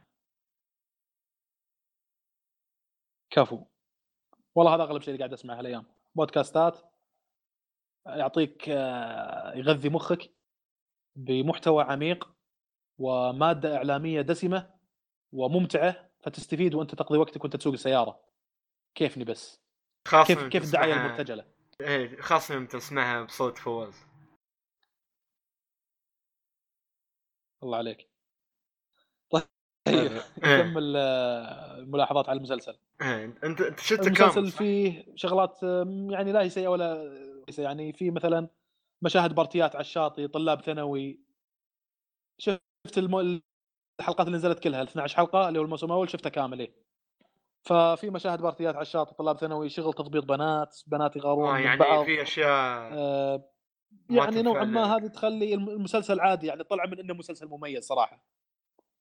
لا لا يعني يعني عادي بارتي عادي. آه شغل مراهقين يعني. ما مش مبتذل كثير يعني. اي مش مبتذل كثير. لكن شغلات مشاهد مثل هذه تحسسني احيانا تطلع المسلسل من مود انه مسلسل مميز، لان مشاهد مثل هذه تشوفها باعمال عاديه. كم من فيلم شفت فيه طلاب ثانوي يسوون بارتي على الشاطئ مثلا، اكره المراهقين واكره فلانه مدري شنو وفلانه شوف شعره ذب عليها ومش اي يعني. مشاهد مثل هذه ايش اقول لك تشوفها وايد، وافلام وايد فيها شغلات مثل كذي. فهذه مثل ما ذكرت المسلسل على المود السيريس اللي فيه، المود الجاد، القصه الحلوه مرتبه شوي. آه يعني ملاحظه بس. آه من الشغلات الكويسه عجبتني في المسلسل هذا اشكال الطلاب عاديه جدا. اي اشكال الطلاب عاديه جدا، يعني مثلا تشوف واحده متينه، واحد نحيف مره، واحد في خجل اجتماعي منطوي على نفسه وكذي. فما يقولون لك انهم مثلا كلهم نفس الطقه، كلهم مثلا نحيفين، كلهم آه. لابسين نفس اللبس، كلهم احسن شيء. شغل كاجوال، عرفت اللي تطلع من المدرسه بلبسك بلبسك بشكلك بكشتك تجي للنادي يدربون كراتيه وكذي.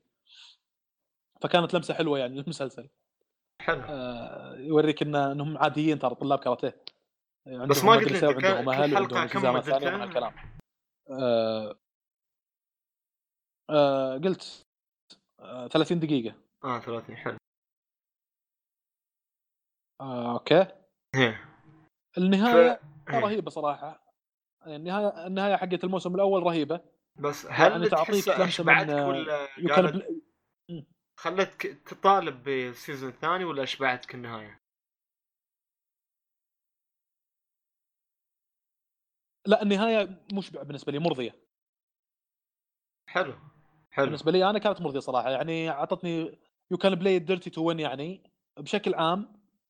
يعني انا بعطي الشيء اللي عجبني فيها، يعني في اكثر من طريقه تبرر لي كمشاهد الطريقه اللي من خلالها راح تنهي القصه بنهايه سعيده او مرضيه، خلينا نقول بالنسبه لي. يعني ايش اقول لك، لو ان مثلا صار يعني يوريك ان جوني لورنس اللي هو بطل المسلسل مغلوب على امره ومسكين، وانت قاعد تترقب متى هالادمي يكون له شان اجتماعي مثلا او ينتقم من عدوه اللي هو دانيال لاروسو مثلا، او بتفاصيل القصه بتشوف اشياء مثل كذي. لو انه وراك انه صار بعد خمسة وثلاثين سنه تدربوا من شنو، بعدين لعبوا مع بعض وجوني فاز على دانيال. ايش هالرتابه، الرتم العادي جدا عرفت، سيء حتى مو عادي. لا ما كان في شيء كذي، كان في توستات حلوه شوي يعني. خلت النهايه بالنسبه لي مرضيه. هذا تقريبا اغلب شيء. انا ما احب افصل وايد بالمسلسل هذا، ما اقدر اقول انه قوي حيل يعني. يعني بتقييمنا انا اشوف انه يستاهل وقتك. وسط صخب المسلسلات الكبيرة جدا في الوقت هذا، ما عندك مسلسل قوي حيل، هذا من المسلسل اللي ممكن تشوفها يعني. آه ننتقل للفيلم الثاني، للعمل الثاني. بس يعني شو قبل ما تنتقل، أنا كنت عندك شيء سؤال على أنا كنت ماسك نفسي وأنت تتكلم عن مسلسل ما كنت تحرب.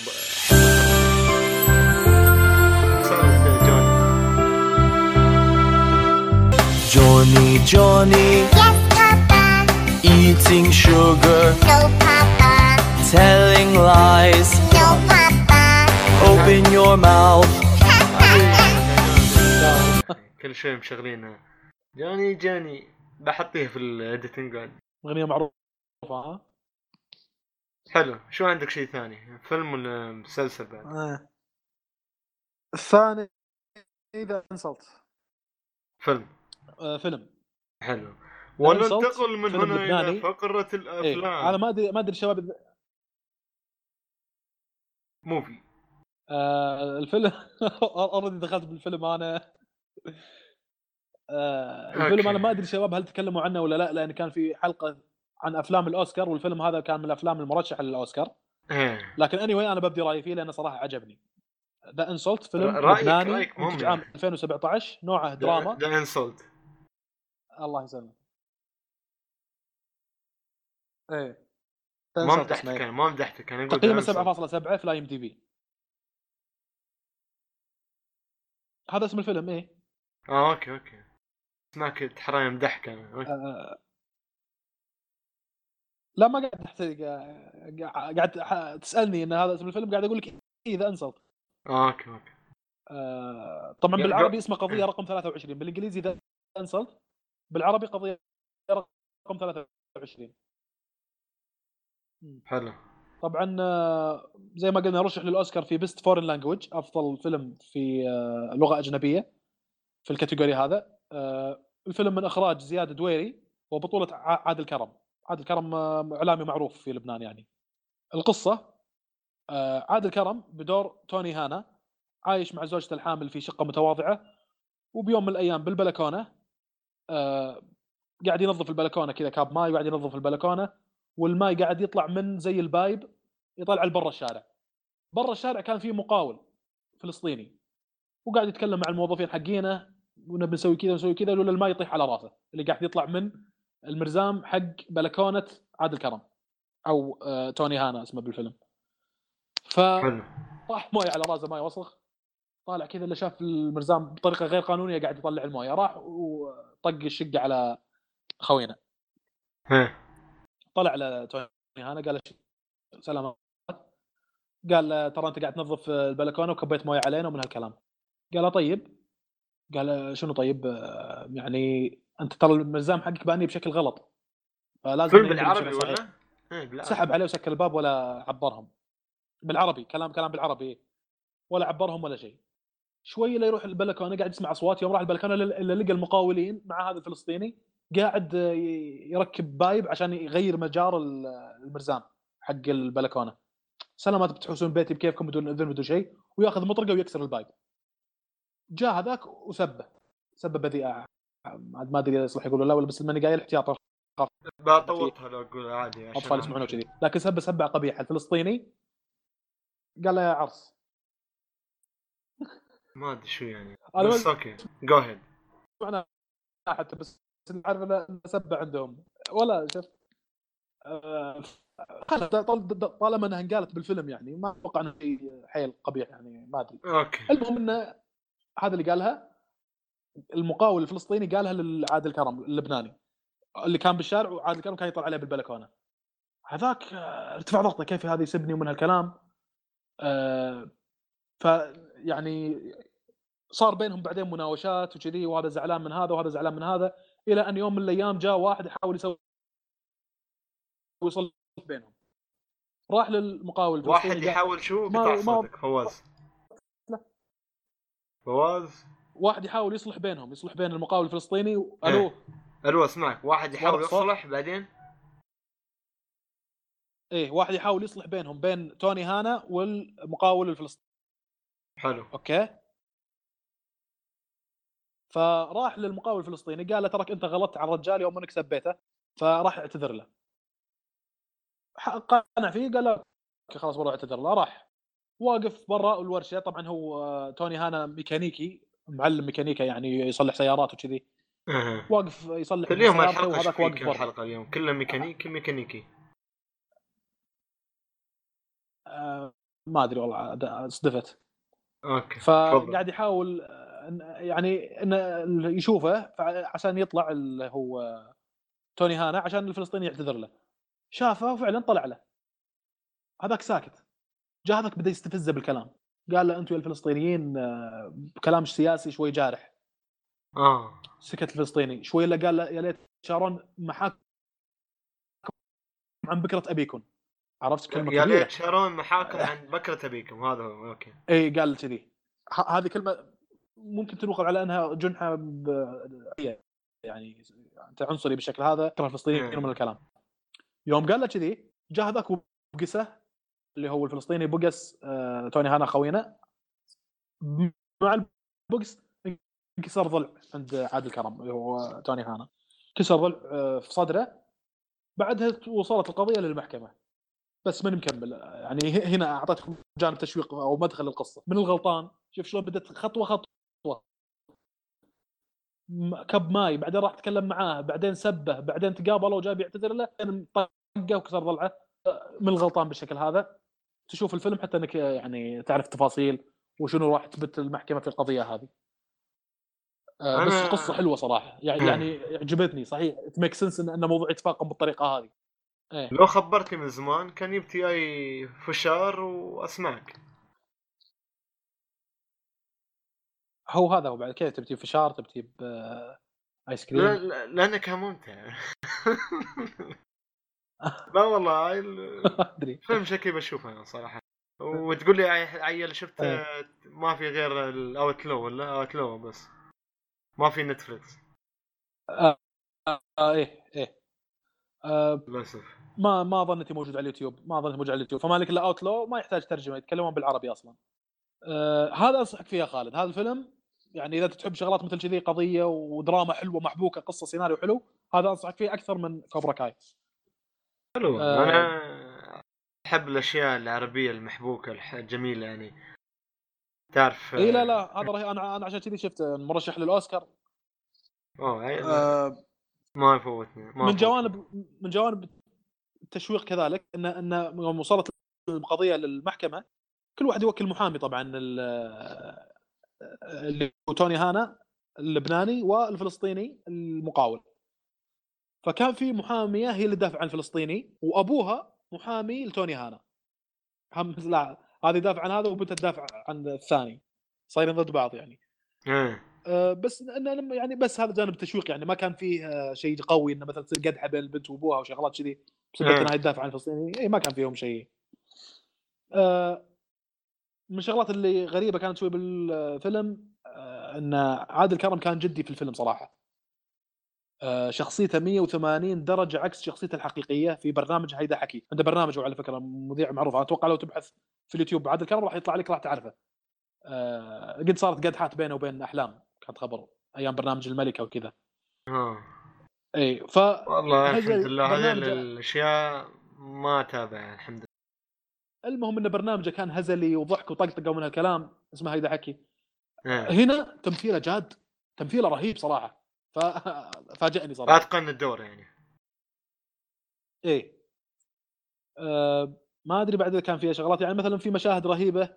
من المشاهد الرهيبة مثلا أن جاء مشهد كانوا رايحين مكان مقاول فلسطيني مع توني هانا، اثنينهم ضد بعض لاحظ ورافعين قضايا على بعض أو بينهم قضية يعني المحكمة لازم تبت من الغلطان فيها. راحوا عند مكان وهم طالعين من هالمكان كل واحد ركب سيارته، توني هانا ركب سيارته دق سلف ومشى، الفلسطيني قاعد يحاول يشغل سيارته ما اشتغلت ما اشتغلت حاول يشغل ما تشتغل، عرفش أن يروح توني هانا يوم شافه ما اشتغلت قاعد طالع بالمراج هاني داوري ويرجع له، رجع له ونزل فك الكبوت وصلح الغلط المشكله اللي عنده خلاه يشغل سياره ويمشي. لاحظ انهم ضد بعض. اللقطه هذه عجبتني لانه يوريك انه هيومانيتي ابوف اول يعني، يعني لو انه في احيانا تصير مشاكل بين ناس يعني بسبه عنصريه ولا بسبه مثلا اصل ولا فصل ولا دين ولا عرق ولا انتماء ولا شيء، تصير مشاكل بينهم، بمجرد ما تصير كارثه تهدد البشريه تشوف ان هذول اللي كانوا ضد بعض صاروا مع بعض، واحد فيهم يساعد الثاني. هذا هذا اللقطه يعني قدحت فيني الشغله هذه، لاحظت الشغله هذه يا اخي انتوا ليش تسوون مشاكل من البدايه ومن هالكلام. عموما اللقطه عجبتني انه يوم شاف ان اخوه او او انسان بشكل عام متعرض للمشكله وانت تقدر تساعده كميكانيكي، تقدر تصلح المشكله اللي بالسياره، تقدم له المساعده هذه، فكانت لقطه رهيبه صراحه. حلو والله. اي جميل. آه في مشاهد رهيبه من ناحيه انك تشوف آه المحاميه لما تستجوب الفلسطيني. أول شيء يجي أبو المحامية هذه اللي هو محامي توني هانا يستجوب الفلسطيني ويسأل أسئلة تقول هذا يا أخي غلطان، هذا هو اللي بدأ بالسب، هذا هو طاق ذاك بوكس وكسر ضلعه من هالكلام ولا اعتذر وكذي شكله غلطان. تجي المحامية اللي هي بنت المحامية هذه اللي تدافع عن الفلسطيني تسأل الفلسطيني تستجوبه، يجاوب أجوبة والأسئلة اللي تسألها هي تغير صورته. يا أخي في بالك شو أقول لك مية وثمانين درجة. لا والله تصدق شكله مو غلطان والله العظيم. بعد ما تستجوب تسأل الأسئلة الصح هذه يوريك أنها محامية بارعة يعني. فتغير صورته أن أنه أوكي أنت يعني ما سألته بجوانب عشان تطلع يعني أنه هو الغلطان، أنا راح أسأل أسئلة ثانية راح تظهر لك جوانب ثانية الناس ما يعرفون عنها، إذا ظهرت للناس راح يعذرونه مثلا أنه سوى تصرف ولا شيء. فأعجبتني هذه المشاهد كذلك. حلو والله. آه في مشاهد يعني كانت غير رهيبه يعني ستيل ماكو شيء بيرفكت مية بالمية يعني. مثلا في مشهد توني هانا طلع عن طاره وقاعد يسب القاضي، ما ادري حسيت المشهد خبل انت تسوي شغله مثل هذه، انت اوريدي الحين داش بقضيه وكذي يعني، ما ادري حسيت اللقطه ما لها داعي، سيناريو وادائها هم شلون صاير شكلها غلط كذي. آه في مشهد كذلك انه كان تعبان وراح للورشه بيشتغل وجاب يشيل البطاريه وتعب لانه تعبان والبطاريه ثقيله طاح تعبان، جت زوجته تسحبه. المشهد ذاك لانه صار شيء ما بيحرق انا بالاحداث، بس صار شيء في المشهد ذاك وهو زوجته تسحبه حسيت انه ماش ما ضبطتوا لي المشهد صح، يعني عرف في شيء غلط، يعني كان بالامكان احسن مما كان كما قال رؤوف خليف. بالامكان آه... اصلا ما كان ايه آه... يعني هذا بشكل عام. لكن يعني اعيد ونوه على النقطه اللي ذكرتها من قبل ان في مشاهد صراحه كون الفيلم فيه اسقاطات سياسيه واسقاطات بشريه احيانا، ان في مشاهد تخليك تطرح تساؤلات عن الى اين يكون انتماء الواحد فينا اكثر، للعرق ولا الدين ولا المجتمع ولا الوطن ولا الانسانيه، ما تدري كيف احيانا ترتبها حسب ولا الاخويه عربي إيه حس... بالضبط هذا اللي اقصده بالعرق وكذي. فتجيك مشاهد احيانا تخليك تسال شنو انتمائي اكثر، طيب اولويتي وين اكثر، يعني انتمائي اكثر لهني ولا لهني ولا هذا من الشغلات. لكن لكن لو تشوف كلام الفلاسفه، يعني في بعض الفلاسفه يقول لك ان البشريه هيومانيتي ابوف اول، من هالكلام ممكن تميك سنس. تلاحظ انك ان الد اعدائك احيانا الد اعدائك لو تصير ازمه تتكاتفون ياخذ ضد الازمه هذه، ازمه طبيعيه بركان ولا زلزال طق لا سمح الله في مكان من الاماكن، الد اعدائك اذا انت عايش في نفس المكان ذاك راح تساعدون بعض خلاص، يعني جاءكم شيء يهدد حياه وجودكم اصلا الانسانيه، اي وجودكم الانسانيه بالضبط. فتلاحظ انها يعني هذا جانب من الجوانب الحلوه اللي تقريبا تطرقوا لها باكر مو بشكل مباشر في الفيلم. وانا حمسني والله المسلسل ان شاء الله اشوفه. فيلم هو عموما فيلم ادري فيلم ايه قلت مسلسل لا لا والله انصحك فيه. اوكي حلو حلو يا فواز يعطيك العافيه والله إيه. امتعتني قبل ما تمتع المشاهد والمستمع الله يسلمك. هو كتقييم يستاهل وقتك انا اشوفه صراحه انصح فيه بالذات اللي ما شافوه. آه على فكره انا شفت يعني كذا فيلم من افلام اللي كانت مرشحه للاوسكار آه لكن ما حبيت اني اتكلم عنها لان اوريدي كان في حلقه الاوسكار وما احب اعيد الكلام زي ما قلت. آه الشباب تكلموا عنها في حلقه الاوسكار كذي، لكن هذا استوقفني قلت لا لا والله صراحه بدي رايي فيه. يعني مثلا من الافلام الحلوه اللي شفتها كانت بالاوسكار فيلم اسمه ثري بيلبورد، هذا كذلك خليني اقول قصته بشكل سريع اللي يحب يشوفه لانه صراحه رهيب. من الافلام المرشح للاوسكار تفضل اسمه ثري بيلبوردز اوت اوف ميزوري حاجه زي كذا. المهم ثري بيلبوردز يعني ثلاث لوح اعلانيه. شنو قصته بشكل مختصر؟ حرمه بنتها تعرضت للاغتصاب والخطف ولا يدرون وين هي، والظاهر ان الفيلم بيست اون ترو ستوري، والشرطه ما ماخذين قضيتها بشكل سيريس، قاعد تقول لهم من اللي خطف البنت ما قاعد ياخذ شكل شكل سيريس ولا قاعد يحاولون يوصلون للمجرم هذا. فارتفع ضغطها، ايش سوت؟ راحت المكتب اجرت منها ثلاث لوح اعلانيه كبيره على الخط السريع بين كل لوحه ولوحه تقريبا عشرين متر، وكتبت على اللوح الثلاث. اللوحه الاولى كتبت عليها كيف يكون فلان الفلاني، فلان الفلاني هذا اسم مدير قسم الشرطه اللي في المدينه اللي هم عايشين فيها، هاو كم فلان الفلاني كيف يكون فلان الفلاني. اللوحه الثانيه مدير قسم شرطه وهو ما حل قضيه البنت فلان الفلانيه تقريبا هذا الشيء اللي كتبت عرفت. اي واحد يمر على الخط السريع راح يشوف الفلاني مدير قسم شرطه وهو ما حل قضيه البنت فلان الفلانيه. هذا هذا الشغلات اللي كانت مكتوبه على اللوحه الثلاث. فسوت قضيه راي عام، الاعلام التفت للشغله هذه، اي واحد يمر على الخط صار كذي، فصار يعني ذو قسم الشرطه من الحركه اللي هي سوتها. فتشوف شلون شوي تبدا مناوشات بين الشرطه وبينها، يا اخي انت كفي قاعد تضغطين علينا واحنا قاعد نحاول نحل القضيه وما هالكلام، وهي لا قادحه. وفي قدحات الفيلم يعني احيانا تشوف واحد بسبب انه ارتفع ضغطه من واحد ثاني يروح يحرق بيته، فكان في شراسه بالاداء وكذي. فيلم رهيب فيلم رهيب يعني يعني يعني يستحق انه يرشح للاوسكار، لكن يسوءني نهايته. عرفت الافلام اللي نهايتها لا شيء تحط يدك على راسك علموني ايش اللي صار، ليش التعليقه هذه؟ اه هذا الشيء تحمسني حمسني حمسني حمسني بعدين اخر شيء طفي الحماس. والله لا اغشك صراحه نهايه الفيلم هذا ثري بيلبوردز كل واحد بس ان كل واحد تقريبا يبدي وجهه نظره في النهايه.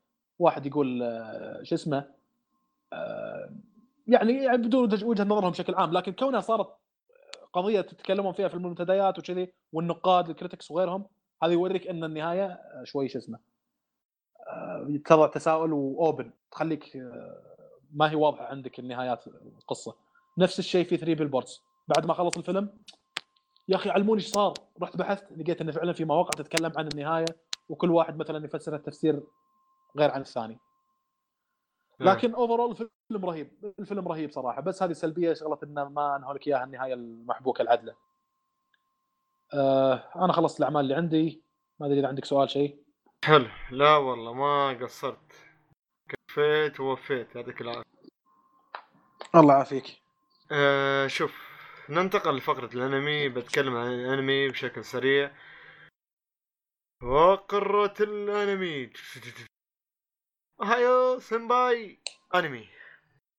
امم هلا المره بتكلم عن انمي تكلمت عنه حلقات ماضيه، قلت انا بين من الانميات اللي متحمس لها في انميات فصل الخريف اللي هو اسمه قاتل الوحوش او قاتل ال...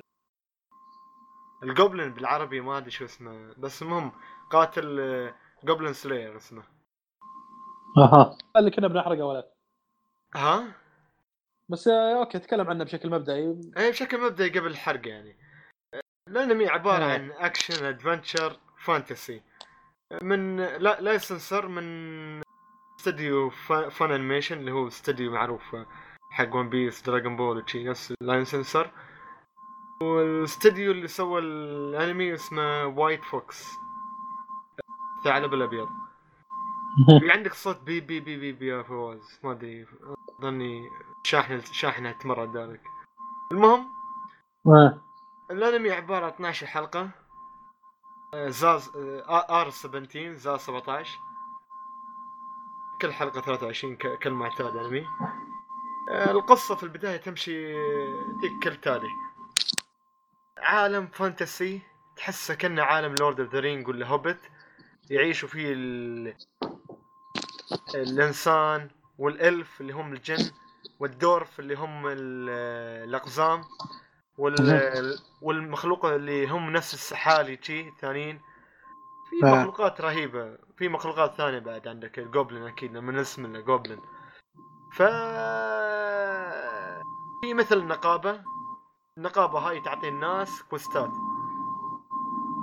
ويطلع لك فريق مبتدأ صغير بعده ما زال يافع، مبتدأ ما يعرف، ما عنده أي خبرة، يطلع في مهمة يقتل جوبلن،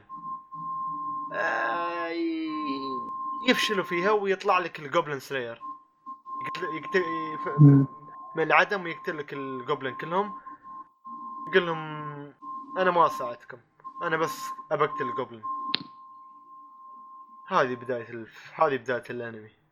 واحد من هذا إيه؟ اللي حطيته ذاك اليوم المانجا، هي من المانجا من, من الأنمي فيها نفس الشيء. إيه نفس, نفس المشاهد فيها، نفس المشاهد فيها. نفس المشاهد. ترى ترى مش أي بلس سبعتاشر تقول بلس سبعتاشر، ها بلس ثلاثين. هذا ما أنا مستغرب منه والله، ترى هذا جدا يعني يعني ترى الانمي اللي قاعد نتكلم عنه ترى مبتذل جدا، فخلوا واحد ينتبه يعني. شغلتهم شو يسوي الجوبلن؟ الجوبلن يح... يحرق لك في البدايه. الجوبلن ضعيف، يسكن عدال القريه، ياخذ كل موارد القريه مثل الاكل وشي، يغذي عمره يصير قوي، بعدين يحرق القريه. بعد ما يحرق القريه يهاجم، يقتل كل الجنود والاطفال ويسرق البنات، مثل ما يقول يغتصبهم، لأن في مشاهد اغتصاب يعني عيني عينك اغتصاب. حتى صار عنا بشكل كبير قضايا في الانترنت يقول شل شل قضايا شل الاغتصاب اللي حصل في المسلسل هذا. هو قريب جدا لأنمي اسمه برزيرك، اللي عارفه برزيرك أنمي سوادي أسود فأسود، عشان تي ما صار عليه وايد جدل. اما هذا شوي انمي تحس موجه للكل، فرايحي في الوان و... والوانه حلوه وف... مثل سورد آرت أونلاين رسمه وتي هالاشياء هاي. ما هو مثل برزيرك شويه سواد في سواد، اسود في رمادي وهالاشياء هاي، تدرج الالوان. ففجاه يطلع لك من العدم مشاهد تي يعني يعني نصيحة لا تتابع المسلسل عدال أي حد أو المانجا، لأن فيها أشياء يعني مشاهد مخلة بالآداب الصاب وشي الأشياء. فالأنمي عبارة المانجا أصلا المانجا المانجا عبارة عن المانجا، والأنمي عبارة عن نوفل لايت نوفل، بعدها صار مانجا والحين مانجا صارت أنمي. فقرأت المانجا وأقرأ لك الأنمي، والصراحة الأنمي جايبينه مضبوط وايد وايد مضبوط مثل المانجا. يعني مش هو من الأنميات اللي يقولك والله أقرأ لك المانجا أحسن، لا لا، الرسم حلو والرسم جميل والأصوات حلوة والتحريك حلو و... وتدرج يعني تدرج الأحداث كان مضبوط مضبوط مضبوط بالنسبة للأنمي حلو. و صراحة حبيت وايد الأنمي وايد وايد حبيته، لأن الرسم قريب رسم من رسم سورد آرت أونلاين، وأنا أعشق شيء اسمه سورد آرت أونلاين. والأحداث اللي فيه جريئة وايد جريئة، في في عالم فانتسي، أنا أحب على العوالم اللي مثل لورد أوف ذا رينج ذا هوبيت، تجمع من عوامل اللي أحبها. وفي في على فكرة في جرأة عالية مثل المشاهد اللي يتكلم عنها قبل شوي فواز، حيل حيل جرأة، هي جرأة عالية. وفي مثل ما تقول دم دم يطلع عادي بشكل بشكل جريء. فهو تقريبا اثنتي عشرة حلقة بيكون. إلى الآن كم نزلت حلقة؟ إلى الآن كمل ثمان حلقات تسع حلقات. اللي يسمع الحلقة عد وقتها بتكون نازل بيكون نازل كامل. إيه يعني أه صراحة أنصحكم لا تفوتوا الأنمي، وأنا أقرأ الأنمي وقصدي أقرأ المانجا وأشوف الأنمي يعني شيء وأشوف الأحداث و... والأنمي الصراحة أنصحك بالأنمي. يعني تبت إذا تك... إذا كنت من شخص اللي يعشق المانجا كان بها، لأن الصراحة جميلة بعد. فهذا الأنمي الصراحة عجبني وايد وايد عجبني. إن شاء الله أنا فواز بنحرقه في المستقبل إن شاء الله إن شاء الله. أه بعدها ننتقل إلى فقرة. ما عندك أي سؤال صح عن الأنمي؟ ها؟ لا والله كنظرة أولية واضح كل شيء اللي ذكرته يعني. أه شوف إحنا إن شاء الله تالي. حلو حلو. أه خلصنا فقرة الأنمي، ننتقل لفقرة الإلكتروني إلكتروني فقرة الإلكتروني إلكترونيك.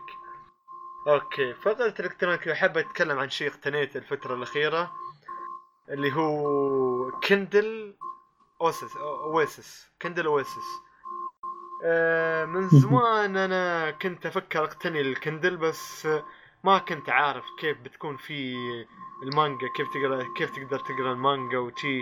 كنت متخوف صراحة لأني أنا عشاق أقرأ المانجا، من عشاق المانجا. من, من يوم أخذت الكندل الصراحة اختلف وياي الوضع نهائيا. ما صرت أقرأ أونلاين صراحة، أقرأ أونلاين ما تعرف ترجمة، هل هي مضبوطة، هل تشابتر قطع لك إياه، هل وين نزلها وين بينزل. فما حوس هاي كلها نظف لي إياها كندل، وصرت الصراحة كل مانجا عندي مرتبة في مكان واحد. و... وقراية المانجا فيه جميلة جدا صراحة، كأنك تقرأ على الورق يعني. لأن ال... الكندل عبارة عن إنك إلكترونيك إنك اللي هو الحبر الإلكتروني، والح... ال... وشاشته وشاشته قارئ كتب. هو أساسا الناس يأخذونه عشان يقرأ كتب، حق كتب حق مانجا حق لايت لايت نوفل حق اللي تحبه. شقرا قراءة جرايد في جرايد بس تقريبا المين بروبس حق الجهاز هذا هو الريدينج صح؟ هي الريدينج. وفي محتوى وفي محتوى كتب بس بالصوت يعني مقروءة، يعني مثل ما تقول في راوي يروي الكتب هاي اسمها اوديبل اوديبل هالكتب. ف بعد تشتريها هذه ولا تكون موجودة اوريدي؟ كل شيء تشتريه كل شيء من امازون. امازون لازم يكون عندك حساب امازون وتشتري هالاشياء هاي كتب وشي هال... على حسب احيانا يكون سعرها يتراوح، يعني المانجا ستة دولار، بعض الكتب بتكون عشرة دولار، بعضها يكون دولارين ثلاثة دولار على حسب الخصم وقتها، يعني عارف كيف. وقراية المانجا فيها جميل ونظيف، يعني تشوف المكان كله كأنك تقرأ. أنا نفس ما قلت كأنك تقرأ من ورقة، وأحسن بعد لأن تقرأ من ورقة أحيانا متى في الليل ما تقدر، لازم تشغل ليت ولا تشغل الشيء. أما هذا لا، ما يحتاج نور جاي من الشاشة، والشاشة ما هديك المتعب للعين قبل النوم ولا شيء، جميلة بالعكس، وكأنه حبر حبر ضوئي. ف وحتى هي تفضل تقدر تستخدم هايلايت، تكتب شغلات على الهوامش عادي. آه كنت بعد شيء بتكلم عن الحين، حلو انك طلعت. المهم آه بالنسبه للمانجا ما تقدر انك انت تشوف شو معنى هالكلمه شو معنى هيك، لان غالبا في المانجا الكلامي مبسط، يعني مش هذاك الجرامر الصعب واللي ولا الكلمه الصعبه اللي ما تفهمها. لكن اذا قريت كتاب عادي مثل لايت نوفل ولا كتاب روايه شيء عاديه، كتاب عادي بيكون تقدر تسوي هايلايت على الكلمه وتسوي لها ديكشنري، يطلع لك في الديكشنري هالكلمه شو معناها، ولا تقدر تسوي في الويكيبيديا بحث في الويكيبيديا دايركت على طول، يعني من نفس الكتاب وانت قاعد تقرا، ولا تقدر تسوي ترانزليت من نفس الكتاب وانت قاعد تقرا على طول، ترانزليت بالعربي بعد موجود عربي. امم فالصراحه جميل جدا، يعني عجبني وايد وايد عجبني و... والله خلنا يعني ابدي بعض النقاط وكذي. تفضل. آه انا يعني ممكن في ناس زي ما قلت يفضلون الكندل كجهاز يقرا كتب وكذي، انا ما اقدر اتخيل نفسي ممكن استمتع بالشيء هذا قدر استمتاعي بالكتاب العادي.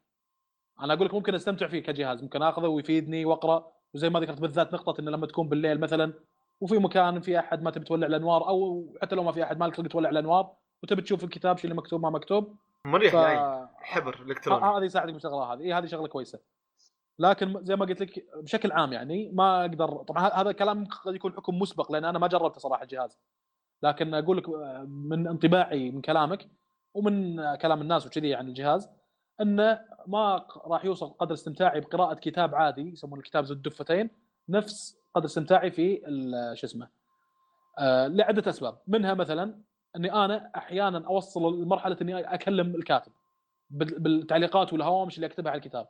خليني اعطيك مثال، مثلا اليوم اليوم والله واحد من الشباب ارسل لي كتاب تقدر تقدر تسوي شيء تقدر تسوي شيء طيب طيب طيب خل خل احنا اقول لك شو اسمه آه كتاب اسمه الإعلام يحكم، معطيني اياه من زمان وعلقت في تعليقات الغريبه، يعني انا يعني اكتبها من الفكره مثل ما هي في بالي، يعني ما اصيغها واعطيها رتوش وكذي، لا لا احيانا احط حتى كلام عام. الكتاب اسمه الإعلام يحكم كان يتكلم عن الكوره وكذي، هذه مثلا صفحه هو مرسل لي اياها قال قالت خبر تعليقك هذا مكتوب لا يوجد في كره القدم ولا علامه تعجب. فانا كتبت لاعبين مثل ستيفن جيرارد ميسي جيجز بوفون هذول ما عندهم ولا كاتب اي كاتب كاتبها كملاحظه اي يعني كملاحظه في الكتاب اكلم فيها الكاتب. هنيك حاط لي مصور لي شغله ثانيه انا قايلها مثلا انا قاعد اكلم الكاتب اقول له يا رجل احيانا احس القوانين تختلف بحسب الدوري. الكاتب كان يتكلم عن احيانا في بعض الدوريات تكون عنيفه فتشوف لما يحسك احتكاك الحكم ما يحسبها فاول أه بسبب ان الدوري عنيف مثل الدوري الانجليزي والالماني ومن هالكلام، واحيانا لا بسبب ان جرت العاده ان ما تصير احتكاكات وقت كثيره فلو يصير احتكاك يحسبها فاول.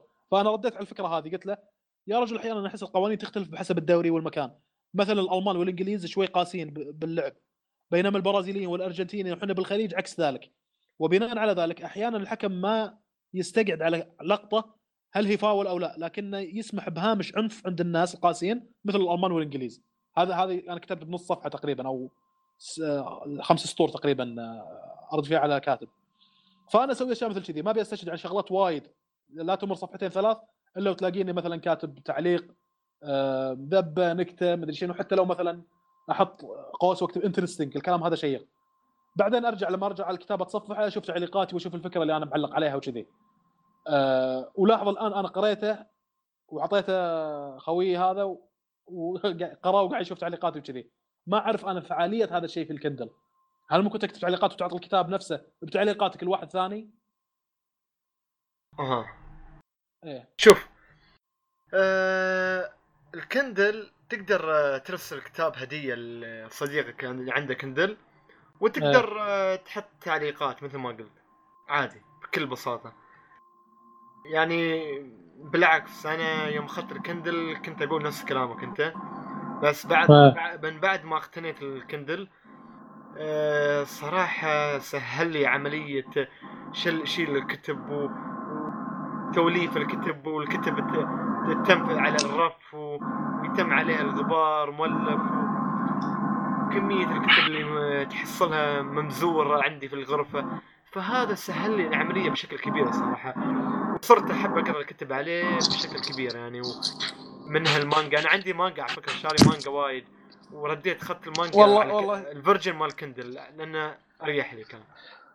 ففي اشياء يلا يلا, يلا عطني عطني عطني نوع, نوع الورق اللي مصنوع من الكتاب. يلا تبي تركز على سلبيات هنا، انا بركز على سلبيات هنا. الورق اللي عندك هذا ممكن يضر البيئه وانت قص الشجر. ايوه وهالاشياء طيب ضرر البيئه، يسوي يسوي اشعاعات احتباس حراري، وهم في تلوث الكتروني لعلمك، هم في شيء اسمه تلوث الكتروني. الاجهزه هذه كلها تسوي لا بالعكس سايكل يصير سايكل و... والله تنتهي. لا كلها تطلق اشعاعات. يلا بتتراهن واجيب صور التليفون يوريك ان كل الاجهزه كلام فاضي، يوريك ان كل لا لا لا انا ما انا ما قاعد اقول لك اني ما ابي الوث البيئه، قاعد اقول لك ان الاجهزه كلها تلوث البيئه بما فيها جهازك الكندل اذا كنت تتكلم عن تلوث البيئه. اه لكن لا انا مشكله ما قاعد اطول وياك الكلام والحديث، لاني انا صراحه فيني ماسك نفسي وبروح حمام دوره مياه واسويها، لا عشان شيء ما احب اطول وياك في الكلام وايد. لكن ايش اسوي لك تقعد تقعد تواجه حتى توريني ان جهازك افضل شيء ولا فيه سلبيات ولا شيء غلط؟ حلال شوف لا لا من الاخير انا بعطيك اياه من الاخير خلني انت بعدك. انا ما قلت سلبيات ولا قلت ايجابيات، دخلت علي ضرب. خلني اكمل اكمل هذا شرح الجهاز. فمن نفس ما قلت انا ميزات انك تقدر تقدر تقراه في في الظلمه ومريح العين وسهل، والصراحه الكتاب يجيك كامل ومن المصدر ما تشك، ويجيك نظيف شاشته نظيفه الصراحه للقراءه مريحه جدا، خاصه حتى تحت اشعه الشمس. اذا كنت ماسك تليفون ولا ايباد ولا اي شيء حتى لو كان كتاب انا اشوف الصراحه اريح من الكتاب تحت شعاع شمس، فمريح جدا بشكل كان عادي عادي ما عادي وجهه نظرك تماما، لكن لا تقصي وجهه نظر الاخرين. ترى ما قلت يعني وجهه نظرك عيب، يعني ما قلت عيب، فانا إيه؟ قاعد اتكلم عن شغله فخلني اخلصها لو سمحت. لا كمل كمل. ف فعندك مثلا نفس ما قلت انا انا شويه ممكن بعض الكلمات تمر علي في بعض الكتب، احب اراجع الدكشنري واحب اراجع الويكيبيديا ولا ترانزليت بالعربي، فهذا يوفر لك اياها بشكل يعني ما تحتاج بند كتاب وتروح تراجع المصادر موجوده عندك من نفس الكندل، بس بمجرد انك تسوي هايلايت على الجمله يعطيك ترانزليت ولا الدكشنري اللي تحبه. وجميل جدا صراحة نفس ما قلت كتاب تقدر تعطيه ربيعك، تقدر نوتات مثل ما يسوي فواز نوتات، فجميل صراحة يعني الكتاب جهاز عجبني وايد، حسيته ممكن من أفضل الأشياء اللي اقتنيت فيها هالسنة إلكترونية، فقلت ليش لا أحب أتكلم عنها وممكن أفيد غيري. يعني بالعكس ما كنت أحب افيد امازون و... وانا مش ما املك اي سهم من اسهم امازون يعني بالعكس. فهذا هو تفضل فوز. آه عشان اوريك ان انا ما عندي مشكله، انا اتقبل يعني ان واحد يجوني يقول لي ان الجهاز هذا افضل من القراءه، على عيني وراسي ابدا اتقبل الراي هذا جدا. انا قاعد اكلمك عن نفسي انا، وعارف ان في ناس مثلي يا اخي يستمتع في مسك الكتاب اللي فيه اوراق اكثر، عرفت؟ yeah. آه، الآن عشان أوريك شغلة هذه أنا ممكن أنا أطرق الجانب الكندل يتفوق فيه على الكتب العادية، ممكن أنا أقول لك كم سعر الكندل وكم اسعار الكتب اللي تشتريها؟ اسعار تراوح يا فواز من إيه؟ ما ادري بس اسعارها ما ك... ما بغاليه وايد يعني بالضبط. في عندك الكندل اللي من خمسمية وخمسين درهم الى اغلى شيء اغلى شيء انا اخذت النسخه الغاليه اللي هو اويسس سعرها كان ألف درهم. طيب اوفرول أه انا اتوقع بالذات للناس اللي نهمين في القراءه اللي يقرون كثير أه ممكن يكون اقتصاديا الكندل بالنسبه له احسن لان اسعار الكتب ارخص هناك الكترونيا صح؟ ايه صح انا غادي اذا انا كنت غلطان لكن اتوقع يعني ان اسعار الالكترونيه اسعار الكتب ارخص. اسعار الكتب الالكترونيه فواز آه رخيصه ليش؟ لان امازون يسوي لك دائما اوفرز على الكتب ويعطيك ديلز حلوه وعلى الكتب اللي تحبها انت. ايه yeah. ف تشوف مثلا شوف فواز فواز انت ممكن اذا واحد قارئ نهم خليني اشرح الفكره. اذا واحد قارئ نهم يقرا كثير في في جهاز مثل هذا على المدى الطويل انت شاري كميه كتب لو انك ما اخذها ورقيه راح تكلفك تكلفه كبيره لكن لو انك طاق لك الجهاز ب خمسمية ريال وشاري كتب الكترونيا قاري على الجهاز هذا هذا شيء اوفر لك. لاحظ ان انا جبت ميزه ايجابيه في جهازك يا خالد يعني ما ماني لا لا لا, لا انا مو ما ادري انك انت ايه لا شوف شوف مو بسالفه انا اللي لا انا عندي اسهم في امازون ولا انت عندك اسهم في امازون فيعني بس انا كنت انا انا كنت فاكر انك انت فهمت فكره الكندل بشكل مغالط فحبيت اوضح لك اياها لان نفس الوجهه وجهه نظري كانت عندك كانت عندي انا قبل ما اقتني الكندل عرفت كيف؟ فلهذا السبب فقط. بعدين يعني تخيل انت واحد يحب يقرا الكتب الكبيره اللي تتراوح ألف ألف ورقة وانت طالع ألف صفحة وانت طالع كندل ما يحتاج تمسك وتبدل خاصة إذا كان تدبيس الكتاب بشكل صعب أنك تكون ماسك نهايته وبدايته فهذا لا ماسك شيء مثل ورقة الريشة وتبدل بصبع واحد. حسيت أريح صراحة أريح ال خاصة القراءة وانت في مدات زمنية طويلة عارف كيف؟